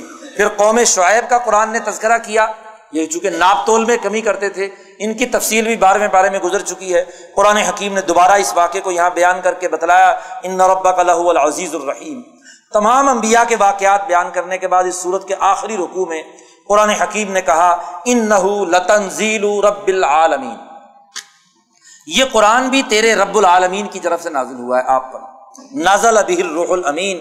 یہ روح الامین جبریل امین نے آپ کے قلب پر نازل کیا ہے۔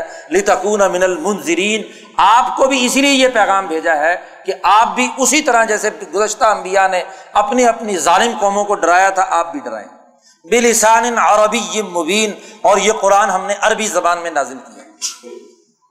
قرآن حکیم نے یہاں بھی ذکر کیا کہ جس طریقے سے گزشتہ قومیں تباہ و برباد ہوئی ہیں، اسی طریقے سے فعین آسو کا یہ تیری نافرمانی کریں تو صاف طور پر کہہ دے کل انی بری مما تامل اور پھر اس کے بعد واضح طور پر ان کی سزا کا بھی قرآن حکیم نے ذکر کیا ہے کہ اگر یہ نہیں مانیں گے تو ان کے لیے بھی سزا ہے۔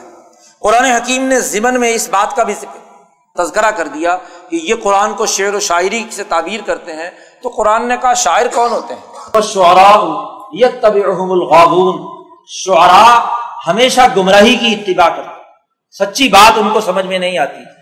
الم تر فی کل وادی یہیمون۔ کیا تم نے دیکھا نہیں کہ یہ شاعر لوگ ہر طرح کی وادی میں چکر لگاتے ہیں؟ یعنی عموماً ایسے دعوے کرتے ہیں جن کا حقائق سے کوئی تعلق نہیں ہوتا۔ رومانویت کی باتیں کرتے ہیں۔ وہ ان یقولون مالا یفعلون ایسی باتیں کہتے ہیں جو کر نہیں سکتے۔ چاند تارے توڑ کر محبوب کے قدموں میں لانے کے دعوے کرتے ہیں۔ اور کبھی دنیا میں ایسا کام ہوا نہیں۔ یقولون مالا یا فوج سورت ختم ہو رہی ہے اور یہاں بھی مسلمان جماعت سے کہا جا رہا ہے کہ سیالم الزین ظلم ان قریب یہ ظالم لوگ بھی جان لیں گے کہ ان کا کیا انجام ہونے والا ہے۔ ان کے خلاف کیا انقلاب برپا ہونے والا ہے۔ اگلی سورت سورت النمل۔ اور اس کا آغاز تو سین کا آیات القرآن و کتاب مبین۔ یہاں میم کا اضافہ نہیں ہے، صرف توسین کا قرآن حکیم نے ذکر کیا۔ یہ قرآن کی آیات ہے اور کتاب مبین کی۔ یہ ہدایت اور خوشخبری ہے مسلمانوں کے لیے۔ اللہ دین یقین الصلاط مسلمان وہ ہیں جو نماز کا نظام قائم کرتے ہیں اور زکوٰۃ ادا کرتے ہیں اور آخرت پر یقین رکھتے ہیں۔ قرآن حکیم نے سب سے پہلے ایمان والوں کی تعریف کی اور پھر بتلایا اس قرآن کی اہمیت کو کہ ان نقلت القل قرآن ملد الحکیم علیم آپ پر یہ قرآن نازل ہوا ہے ایسی ذات کی جانب سے جو انتہائی حکیم بھی ہے اور علیم بھی ہے۔ حکیم اور علیم کا معنی اور مفہوم پیچھے میں بیان کر چکا ہوں کہ حکمت کسے کہتے ہیں اور علم کسے کہتے ہیں۔ قرآن حکیم نے حسب دستور سب سے پہلے اس صورت میں موسا علیہ السلام کا واقعہ دوبارہ بیان کیا ہے، لیکن مختصراً بہت اختصار کے ساتھ تذکرہ کیا کہ کس طریقے سے اس قوم کو ہم نے سمجھایا لیکن نہیں سمجھ میں آئی ان نہ کانو قوبن فاسقین، اور پھر اس کے نتیجے میں ان پر سزا آئی۔ یہاں اس صورت میں قرآن حکیم نے حضرت داود اور سلیمان علیہ السلام کا تذکرہ قدر تفصیل کے ساتھ کیا۔ ہے پیچھے داود اور سلیمان کا تذکرہ مختصراً تھا، یہاں تفصیل کے ساتھ۔ قرآن کہتا ہے، ولقد آتینا داود اب سلیمان علما۔ ہم نے داود اور سلیمان کو بھی علم عطا کیا تھا۔ وقال الحمد للہ فضلانہ اعلیٰ کثیر من عباد المؤمنین۔ اور دونوں نے اللہ کا شکر ادا کرتے ہوئے اس بات کا اعلان کیا کہ سب تعریفیں اسی اللہ کی ہیں جس نے ہمیں بہت سے مسلمانوں پر فضیلت عطا کی یعنی حکومت اور خلافت عطا کی۔ قرآن حکیم کہتا بابارث سلیمان داودا ہم نے داود کا وارث سلیمان علیہ السلام کو بنایا تھا۔ اور وقالا، یا الناس علمنا منطق الطیر و اوتینا من کل شعین سلیمان علیہ السلام کی حکومت، یہ مشرق وسطیٰ کے تقریباً تمام علاقے پر سلیمان علیہ السلام کی حکمرانی تھی، جو بنی اسرائیل کا عام طور پر سارا کا سارا علاقہ ہے، اس پر حضرت سلیمان علیہ السلام کی حکمرانی ہے۔ اور سلیمان علیہ السلام کو پرندوں کی بولیاں سمجھنے اور جنات کو اور ہواؤں کو کنٹرول کرنے کی طاقت اور قوت بھی عطا کی گئی تھی۔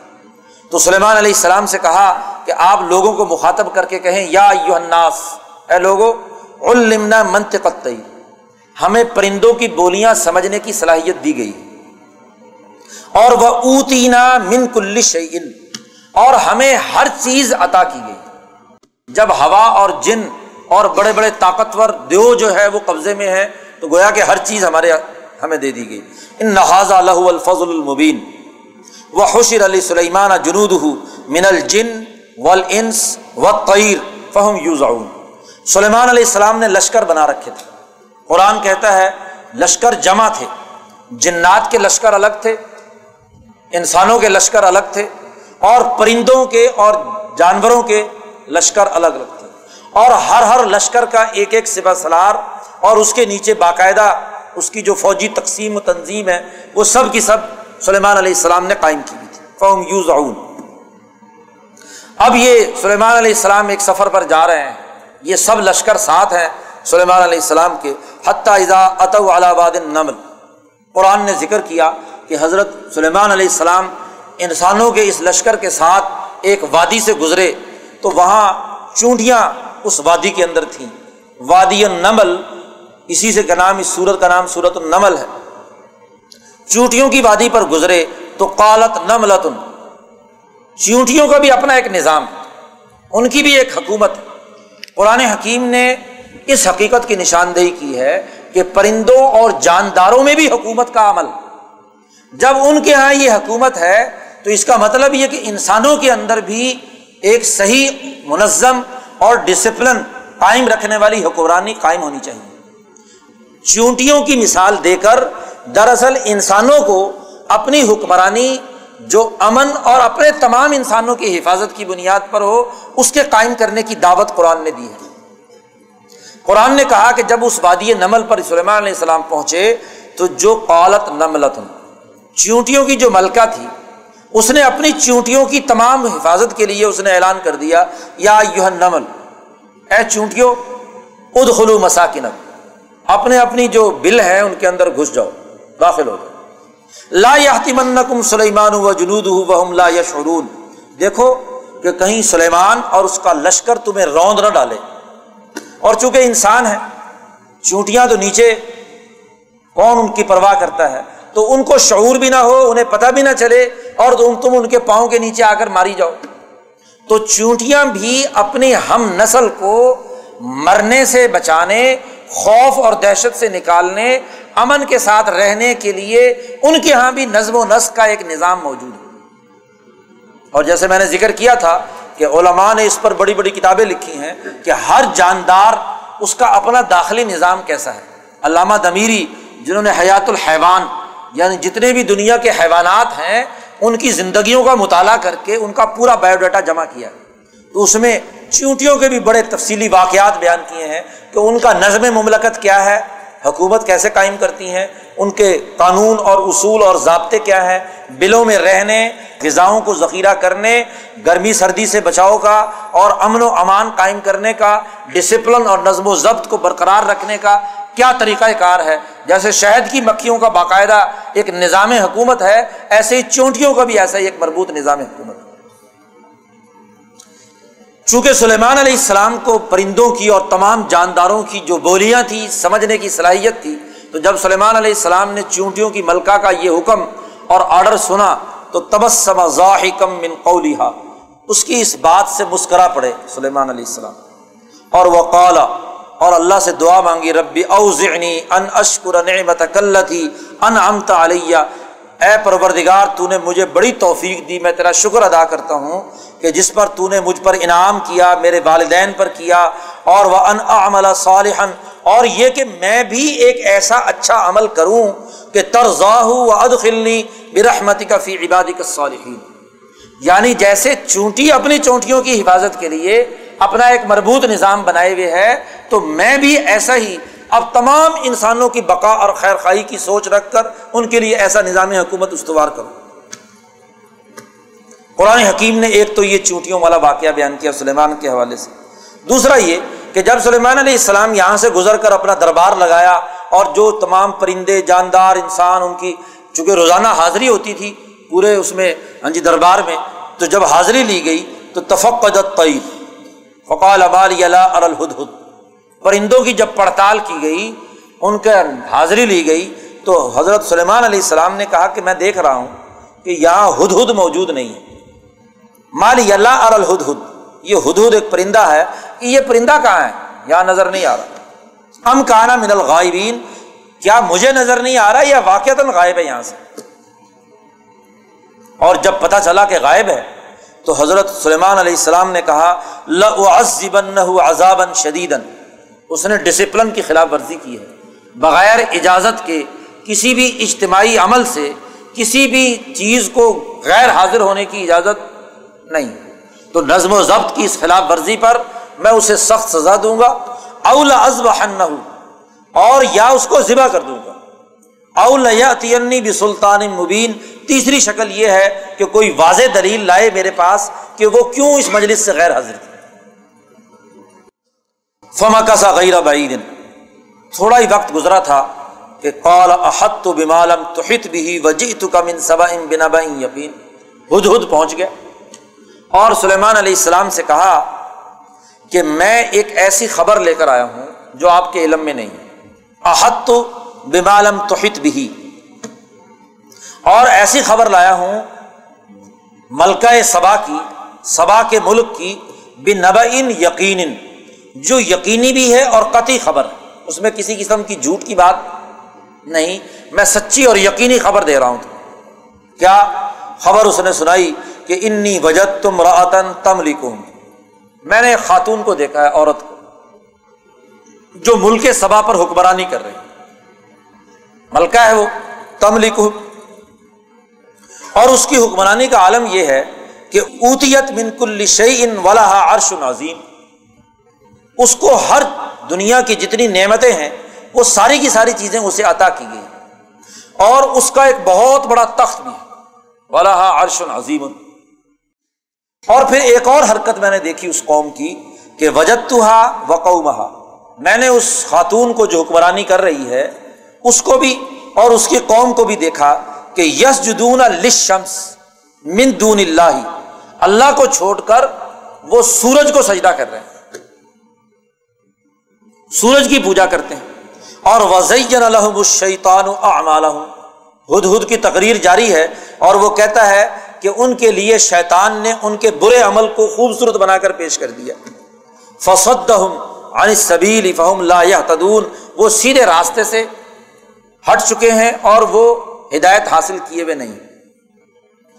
اللہ یسد اللہ الدی یخرج الخبا فی السماوات والارض ویعلم ما تخفون وما تعلنون۔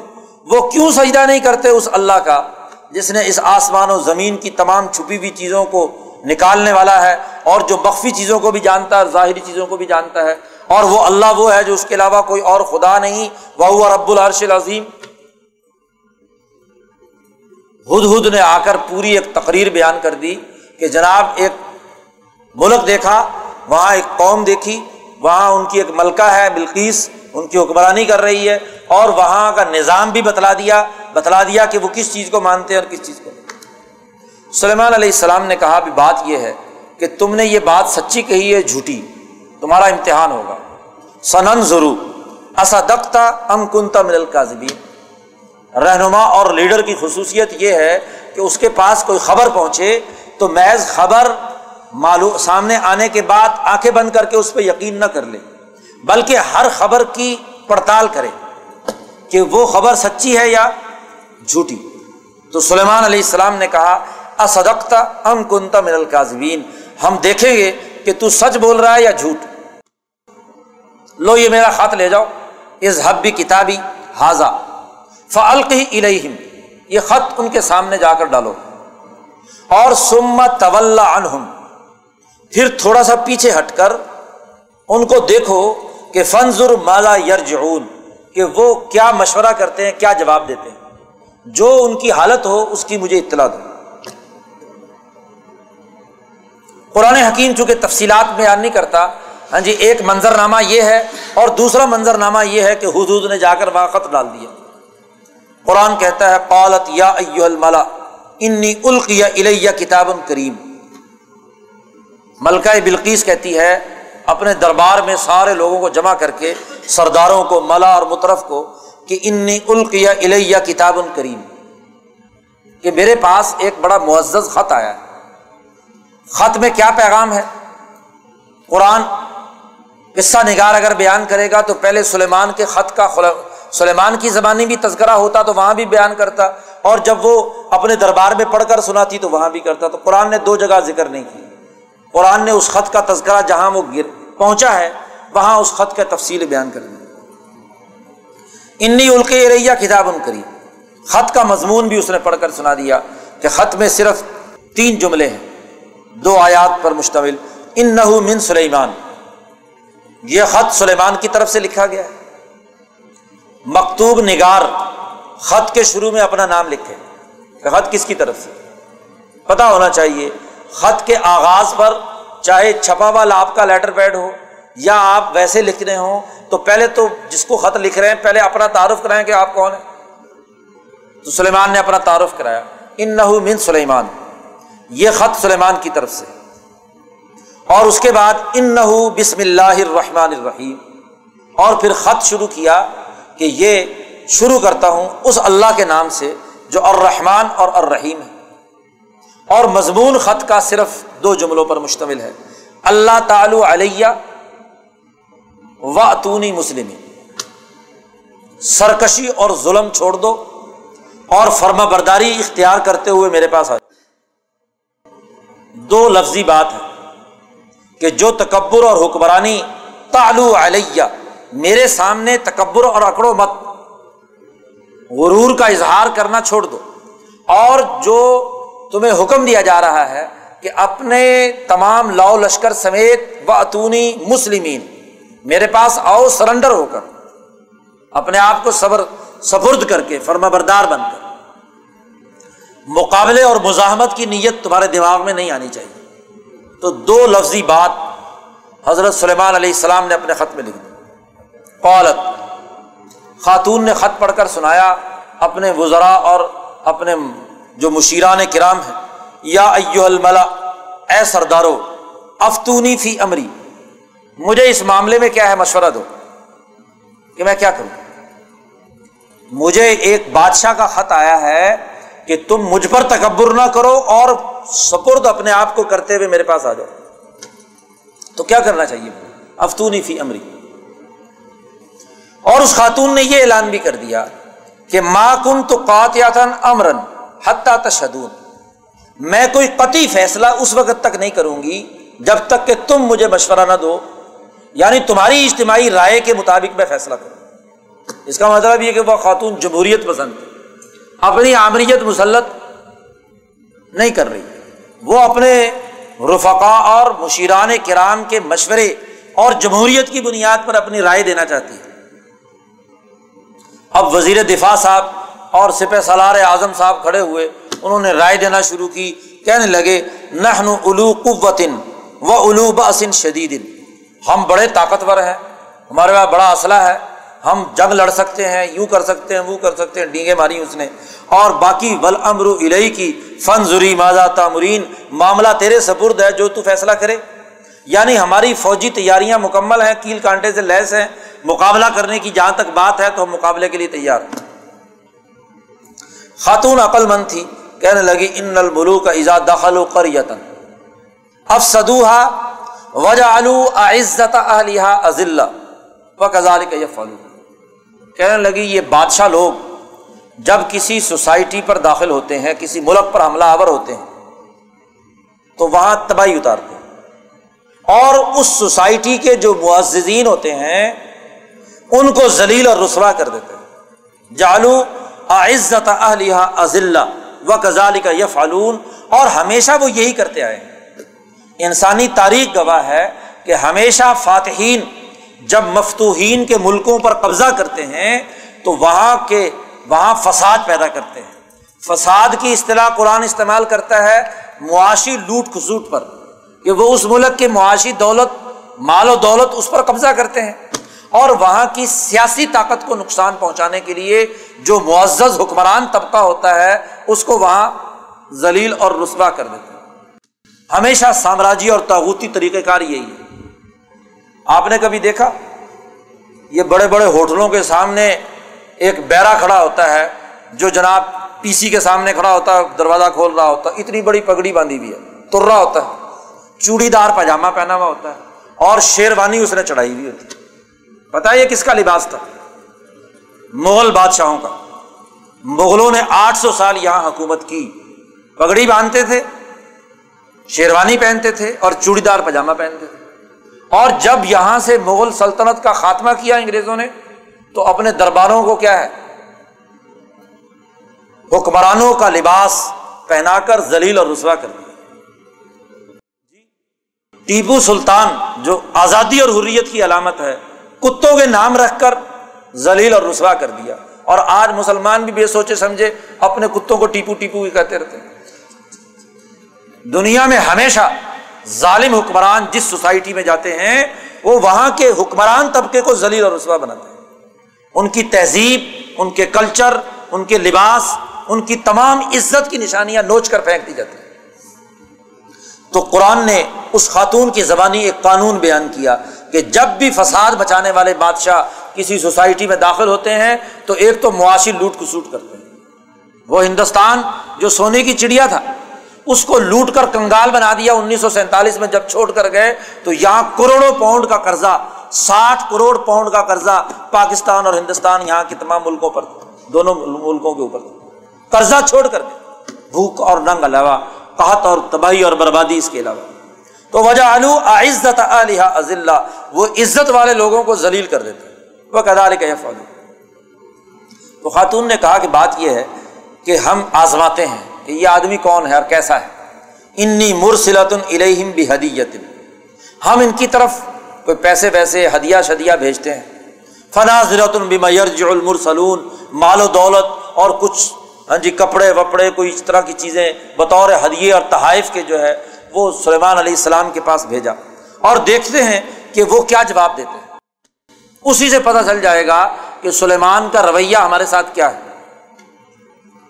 وہ جب پورا وفد ملکہ بلقیس کا تمام ہدیے اور تحفے لے کر سلیمان علیہ السلام کے پاس پہنچا تو قرآن کہتا، فلما جا سلیمان سلیمان کے پاس وہ وفد آیا تو انہوں نے کہا اتمدون بھی مالن کیا تم مال کے ذریعے سے مال کی امداد ہمیں دینے آئے ہو؟ یاد رکھو، فما آتانی اللہ خیر مما آتا کم یہ جو ہدیے کے نام پر تم چند ٹکے اور ہیرے جواہرات لائے ہو، اس سے زیادہ مال و دولت تو ہمارے پاس پہلے سے موجود ہے۔ بل ان تم بھی کم تفرحون۔ سلیمان نے کہا، اپنے ہدیے اٹھاؤ اور واپس لے جاؤ۔ تم ہی انہیں ہدیوں پر خوش ہوتے پھرو، یہ ہمارے قابل نہیں ہے لے جاؤ واپس۔ ارجا الہم لوٹ جاؤ۔ فلاں بجنودن ہم ایک بہت بڑا لشکر لے کر پہنچنے والے ہیں۔ لا قبل الحم بہا، اس کا تم سامنا نہیں کر سکو گے۔ اور والا نخری جن منہا عزلتم وہم ساغرون اور ہم وہاں سے زلیل اور رسوا کر کے تمہیں نکالیں گے اور تمہیں ذلت اور رسوائی دیں گے۔ اگر تم نے ہماری بات نہیں مانی۔ ظلم، کفر اور یہی جو سورج کی پرستش کا عمل، یہ اگر تم نے جاری رکھا تو اس کے نتیجے میں تمہیں زلیل اور رسوا ہونا پڑے۔ اب وہ وفد واپس لوٹا دیا۔ اب سلیمان علیہ السلام سمجھتے تھے کہ یہ جو ہم نے دھمکی لگائی ہے، اس کے اثرات ضرور مرتب ہو وہ خاتون اپنے لو لشکر کے ساتھ واپس آئی۔ ہمارے سامنے پیش ہو۔ اولا یا البلا موسا سلیمان علیہ السلام نے دربار لگایا اور اپنے تمام وزیروں مشیروں سے کہا، ایکم یا اتینی بیارشی ہا قبل یا اتونی مسلمین. اس خاتون کے مسلمان بن کر آنے سے پہلے پہلے کون تم میں سے ایسا ہے جو جائے اور اس کا تخت اٹھا کر یہاں لے آئے؟ ایکم یا تینی بیارشیا اس کا وہ جو تخت ہے، وہ تو چل پڑی وہاں سے۔ اب وہاں سے اس کا تخت اس کے آنے سے پہلے یہاں موجود ہونا چاہیے۔ قرآن کہتا ہے، قال عفریت من الجن۔ جنات میں سے ایک عفریت، بہت لمبا چوڑا دیو قسم کا، دیو حکل قسم کا جن جو ہے، خوفناک وہ کھڑا ہوا۔ اور اس نے کہا سلیمان علیہ السلام سے کہ، انا آتی کا بھی قبل ان تقوم من مقامک۔ آپ کا یہ دربار لگا ہوا ہے۔ آٹھ، نو، دس بجے ابھی شروع ہوا ہے۔ اور یہ زور تک آپ کا دربار چلے گا۔ تو آپ کے اس دربار کے ختم ہونے سے پہلے ان دو چار گھنٹوں کے اندر اندر میں عرش اٹھا کر یہاں آپ کے سامنے حاضر کر دیتا انا آتی کا بھی قبل ان تقوم من مقامک۔ آپ کی اس مجلس کی برخاست ہونے سے پہلے پہلے میں تخت یہاں پر پہنچا دیتا ہوں۔ وہ انی علیہ لقوی امین وہ جنات کا بڑا افرید دیو قسم کا کہنے لگا سلیمان علیہ السلام سے کہ میں طاقتور بھی ہوں کہ وہ پورا تخت اٹھا کر لا بھی سکتا ہوں۔ اور دوسرا یہ کہ امین بھی ہوں، امانت دار بھی ہوں، اس میں سے کوئی ہیرا جواہر یا کوئی سونے کا حصہ جو ہے وہ اس کی خیانت نہیں کروں گا۔ پورا پورا جیسا تخت ہے، ویسا کا ویسا آپ کے پاس لے آؤں۔ جن کی بات ختم ہوئی تو قال اللہ علم من الکتاب انسان بولا، ایک انسان، کون؟ اللہ علم من الکتاب جس کے پاس کتاب کا علم تھا۔ کتاب کا علم تھا، من الکتابی علم، کتاب میں سے ایک علم تھا اس کے پاس۔ اس نے کہا کہ انا آتی کبھی قبل کا طرف آپ کی آنکھ جھپکنے سے پہلے پہلے میں تخت یہاں حاضر کر دیتا ہوں۔ آتی کا بھی قبلا علی کا طرف اور ابھی سلیمان علیہ السلام نے آنکھ جھپکی تو راہ مستقر تخت سامنے پڑا۔ اولا حاضہ بن فضل ربی سلیمان علیہ السلام نے کہا کہ یہ میرے رب کا فضل لیبلونی، اللہ نے میری آزمائش کی کہ آشکر ام اکفر، کہ میں شکر ادا کرتا ہوں یا نہ شکری کرتا ہوں۔ ومن شکر فن نما یشکر النفس ہی جس نے شکر ادا کیا، اس کے شکر کا فائدہ اسے ہی ہوگا۔ اور ومن کفرا فن ربی غنی کریم، جس نے نا شکری کی تو میرا رب بڑا غنی اور بے پرواہ ہے، بہت معزز۔ امام شاہ ولی اللہ دہلوی نے لکھا ہے کہ ہر چیز کی ایک روح ہے۔ اور جب وہ روح انسانی روح کی طاقت سے کم ہے، جتنی بھی مخلوقات ہیں، معدنیات، نباتات، حیوانات، جتنے بھی ہیں، وہ انسان سے نچلے درجے کی مخلوق ہے تخت بنا ہوا ہے کس سے؟ معدنیات سے۔ سونا چاندی، ہیرے جواہرات، اس سے اوپر کی طاقت نباتات میں ہے۔ اس سے اوپر کی طاقت حیوانات میں ہے۔ اور اس سے اوپر کی طاقت کس میں؟ ہے انسان میں۔ انسان، وہ انسان جس کی ملکیت اور جس کی بہیمیت عالیہ ہے۔ طاقتور۔ اور اس کی روح میں، اس کے نفس ناطقہ میں یہ صلاحیت ہے کہ جب وہ عالم مثال کے ساتھ ملائے اعلیٰ کے ساتھ اپنا ربط اور تعلق قائم کر لیتی ہے، تو جس چیز پر توجہ ڈالتی ہے، اس کی روح کو اپنے قبضے میں لے آتی ہے۔ اور جب اس کی روح کو اپنے قبضے میں لے لیا، تو وہیں سے وہیں سے اس روح کی بنیاد پر اس چیز کو اٹھایا، اور دوسری جگہ پر کیا ہے؟ پہنچا دیا۔ آپ دیکھیے کہ آج آپ نے ایسی بہت سی چیزیں دریافت کر لی جن کا کوئی تصور اور تخیل بھی نہیں تھا۔ بیٹھے ہوئے یہاں ہے اور اس عرض کے بالکل نیچے ایک آدمی بول رہا ہے اور اس کی آواز آپ کو یہاں سنائی دے رہی کیا کوئی تصور تھا؟ آج سے کوئی پندرہ، بیس، پچاس، سو سال پہلے۔ لیکن آج آپ کہتے کوئی مسئلہ ہی کوئی نہیں۔ کیا یہ ممکن نہیں کہ جناب آج آپ کاغذ یہاں ڈالتے ہیں اور فیکس یا جناب والا کیا نام آپ کے انٹرنیٹ کے تھرو وہ کاغذ دوسری جگہ پر نکل رہا ہے پرنٹ کے ساتھ؟ تو کیا بندہ یہاں سے ڈال کر دوسری جگہ نہیں نکل سکتا؟ تخت یہاں سے ڈال کر دوسری جگہ نہیں نکل سکتا۔ اس کے لیے بھی تو کوئی نہ کوئی علم ہوگا دنیا میں۔ اور اس علم کا اظہار قرآن نے یہاں سلیمان علیہ السلام کے زمانے میں کر دیا۔ کہ عالمی مثال کی طاقت و قوت کے ذریعے سے وہ تمام اشیا کی ارواہ ان پر اثر انداز ہو کر اس کو جہاں، آپ نے حدیث میں دوسری جگہ پر بھی سنا کہ سلیمان علیہ السلام کے پاس ایک آدمی ہے۔ ملک الموت وہاں پہنچا۔ تو بڑے گھور کر اس کو دیکھنا شروع کیا کہ یہ بندہ یہاں کیسے؟ کہ ابھی دو چار منٹ کے بعد اس کی روح تو میں نے قبض کرنی تھی۔ کہا وہ فلاں جزیرے میں۔ اس نے جب ملک الموت کے غور سے دیکھنے کی بات اس پر لرزہ تاری ہو گیا۔ اس نے سلیمان سے کہا کہ مجھے جان بچانے کے لیے کہیں پہنچاؤ دنیا میں۔ سلیمان نے ہوا کو حکم دیا کہ اس کو دور لے لو تو جس لمحے اس کی موت آنی تھی وہ وہاں پر پہنچا ہوا تھا بندہ۔ تو بات یہ ہے کہ جب اشیا کی روح پر انسان کی روح حاوی ہو جائے، تو وہ اس کو جہاں چاہے مرضی حاضر کر لے۔ اس میں کوئی تعجب کی بات نہیں۔ لیکن یہ ہر انسان کی بات نہیں ہے۔ یہ جادو ٹونے کرنے والے ہاں جی ادھر ادھر کے فضول ہاں جی کیمیا گر جو سونا بنانے کے چکر میں ہاں جی بے وقوف اور احمد بن جاتے ہیں، اس طرح نہیں۔ اس کا خاص علم اللہ جس کو چاہتا ہے دیتا ہے۔ اس لیے قرآن نے یہاں پر بھی ذکر کیا ہے کہ اللہ نے ایک علم دیا، علم و من الکتاب۔ یہ آدمی اپنے کسب سے حاصل نہیں کر سکتا۔ اس کا تعلق ایک امتحان، ایک آزمائش اور ایک خاص صلاحیت و استعداد کے مطابق خود اللہ کی طرف سے ہے کہ جس کو چاہے عطا کر دے، جس کو چاہے نہیں۔ اس لیے یہاں حضرت سلیمان علیہ السلام نے بھی اس پر یہی کہا حاضہ من فضل ربی یہ میرے رب کا فضل اضافہ ہے، انعام ہے۔ یعنی ہر انسان کی تخلیقی صلاحیت ایسا نہیں، بلکہ اللہ کے فضل کی بنیاد پر یہ چیز حاصل ہوتی ہے۔ اس لیے کہ لیب لونی اشکر ام اکفر۔ تخت پہنچ گیا تو سلیمان علیہ السلام نے اپنے کارندوں سے کہا کہ نکر الحا ارشہ اس کے اس تخت کو اس طریقے سے بدل دو، اس کے اندر تغیر و تبدل پیدا کر دو کہ ہم اس خاتون کی عقل کا امتحان لینا چاہتے ہیں۔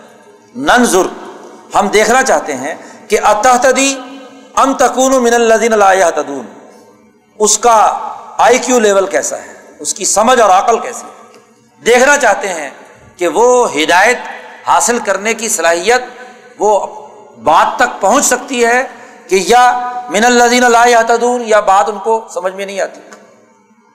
فلم جات بلکیس جب حضرت سلیمان علیہ السلام کے پاس پہنچی، تو کیلا اسے کہا گیا کہ احاقہ ارشک کیا یہ تیرا تخت ہے؟ یہ جو تخت پڑا ہوا تیرے عرش، تیرے تخت کی طرح ہے۔ قالت، کہنے لگی کہ ان ہو، لگتا تو یہ وہی ہے۔ گویا کہ یہ وہی ہے۔ وہ اوتین العلم من قبل ہا و کنہ مسلمین ہم نے علم عطا کر دیا اس سے پہلے اور وہ مسلمان بن کر آئی۔ فرما بردار ہو۔ وسدہ ما کانت تعبد من دون اللہ انہا کانت من قوم کافرین سلیمان علیہ السلام نے ایک اور امتحان لیا۔ ایک محل میں آئی اور اس سے اگلے محل میں سلیمان نے اپنا دربار لگایا۔ ہوا درمیان میں ایک ندی گزرتی ہے۔ اس ندی کے اوپر سلیمان علیہ السلام نے ایک شیشہ صاف شفاف ایسا شیشہ بچھا دیا کہ نیچے سے جو پانی گزرتا ہے، شیشہ نظر نہیں آتا، پانی نظر آ رہا ہے۔ اور اسے کہا کہ چلو اس پہ سے گزر کے اگلے محل میں جانا۔ ہے ادخل الصرح اس محل میں داخل ہو۔ اس نے جب وہ پانی نیچے چلتا ہوا دیکھا، تو اس نے پانی سے بچنے کے لیے اپنے کپڑے جو ہیں وہ اوپر اٹھائے۔ رات ہو حسیبت ہو لجتن اس نے کہا پانی گہرا ہے، اس لیے کشفت انسا لیکن جیسے ہی اس نے اس پر پاؤں رکھا، سلیمان علیہ السلام نے کہا کہ یہ شیشہ ہے۔ ان نہ سرحم ممردم من قواریر۔ یہ تو شیشے سے جڑا ہوا ایک بہترین محل ہے، یہاں اس طرح کی بات نہیں چلتی۔ تو یہاں ایک اور اس کی عقل کا امتحان لیا۔ بہرحال، بروب ہوئی وہ خاتون۔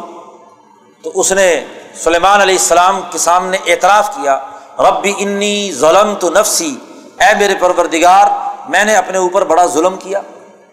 اب تک جو کوتاہی ہوئی، اور وہ اسلم تو ما سلیمان اللہ رب العالمین، اور میں سلیمان علیہ السلام پر ایمان لائی اس رب العال، اللہ کے لیے جو رب العالمین۔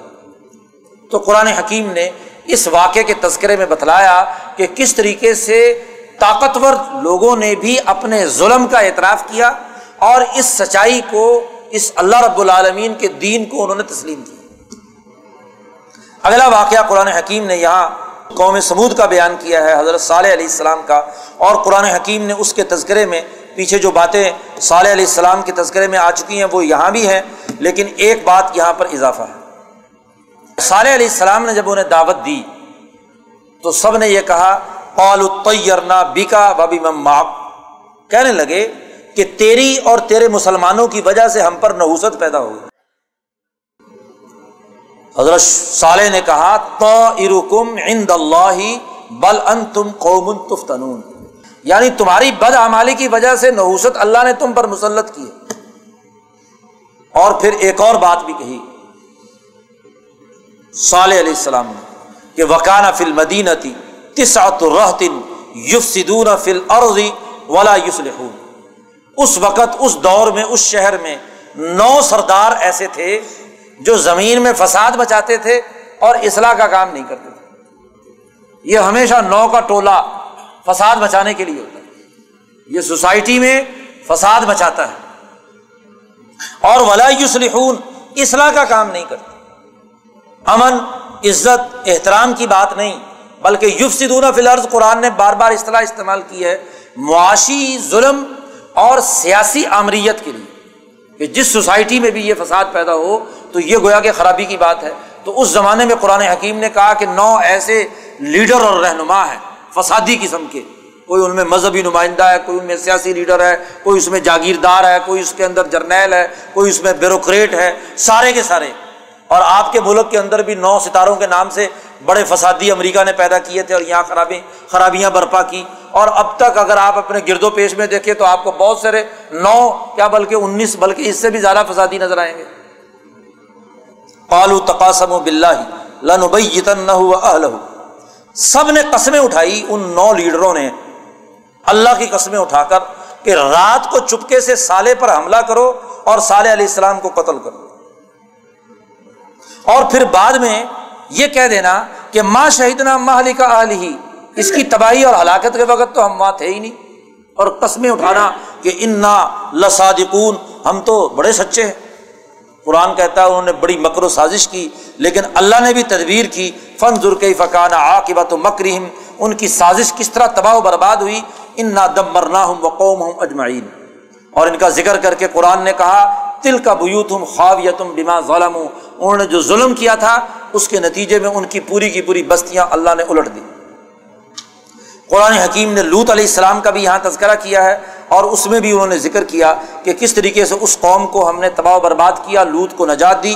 وہ ام ترنا علیہ مترن فسا اباتر المنظرین پتھروں کی بارش برسائی، اور بہت ہی بری وہ بارش تھی جو ڈرانے والوں پر ہوئی۔ ایسی پتھروں کی مسلسل بارش سجیل منزودن یہ جس نے بالکل تباہ و برباد کر کے رکھا۔ تو یہ انبیاء کے واقعات قرآن نے بیان کیے ہیں۔ نصف صورت یہاں مکمل ہوتی ہے، باقی نصف کل انشاءاللہ سنیں گے اور اس پر گفتگو ہوگی۔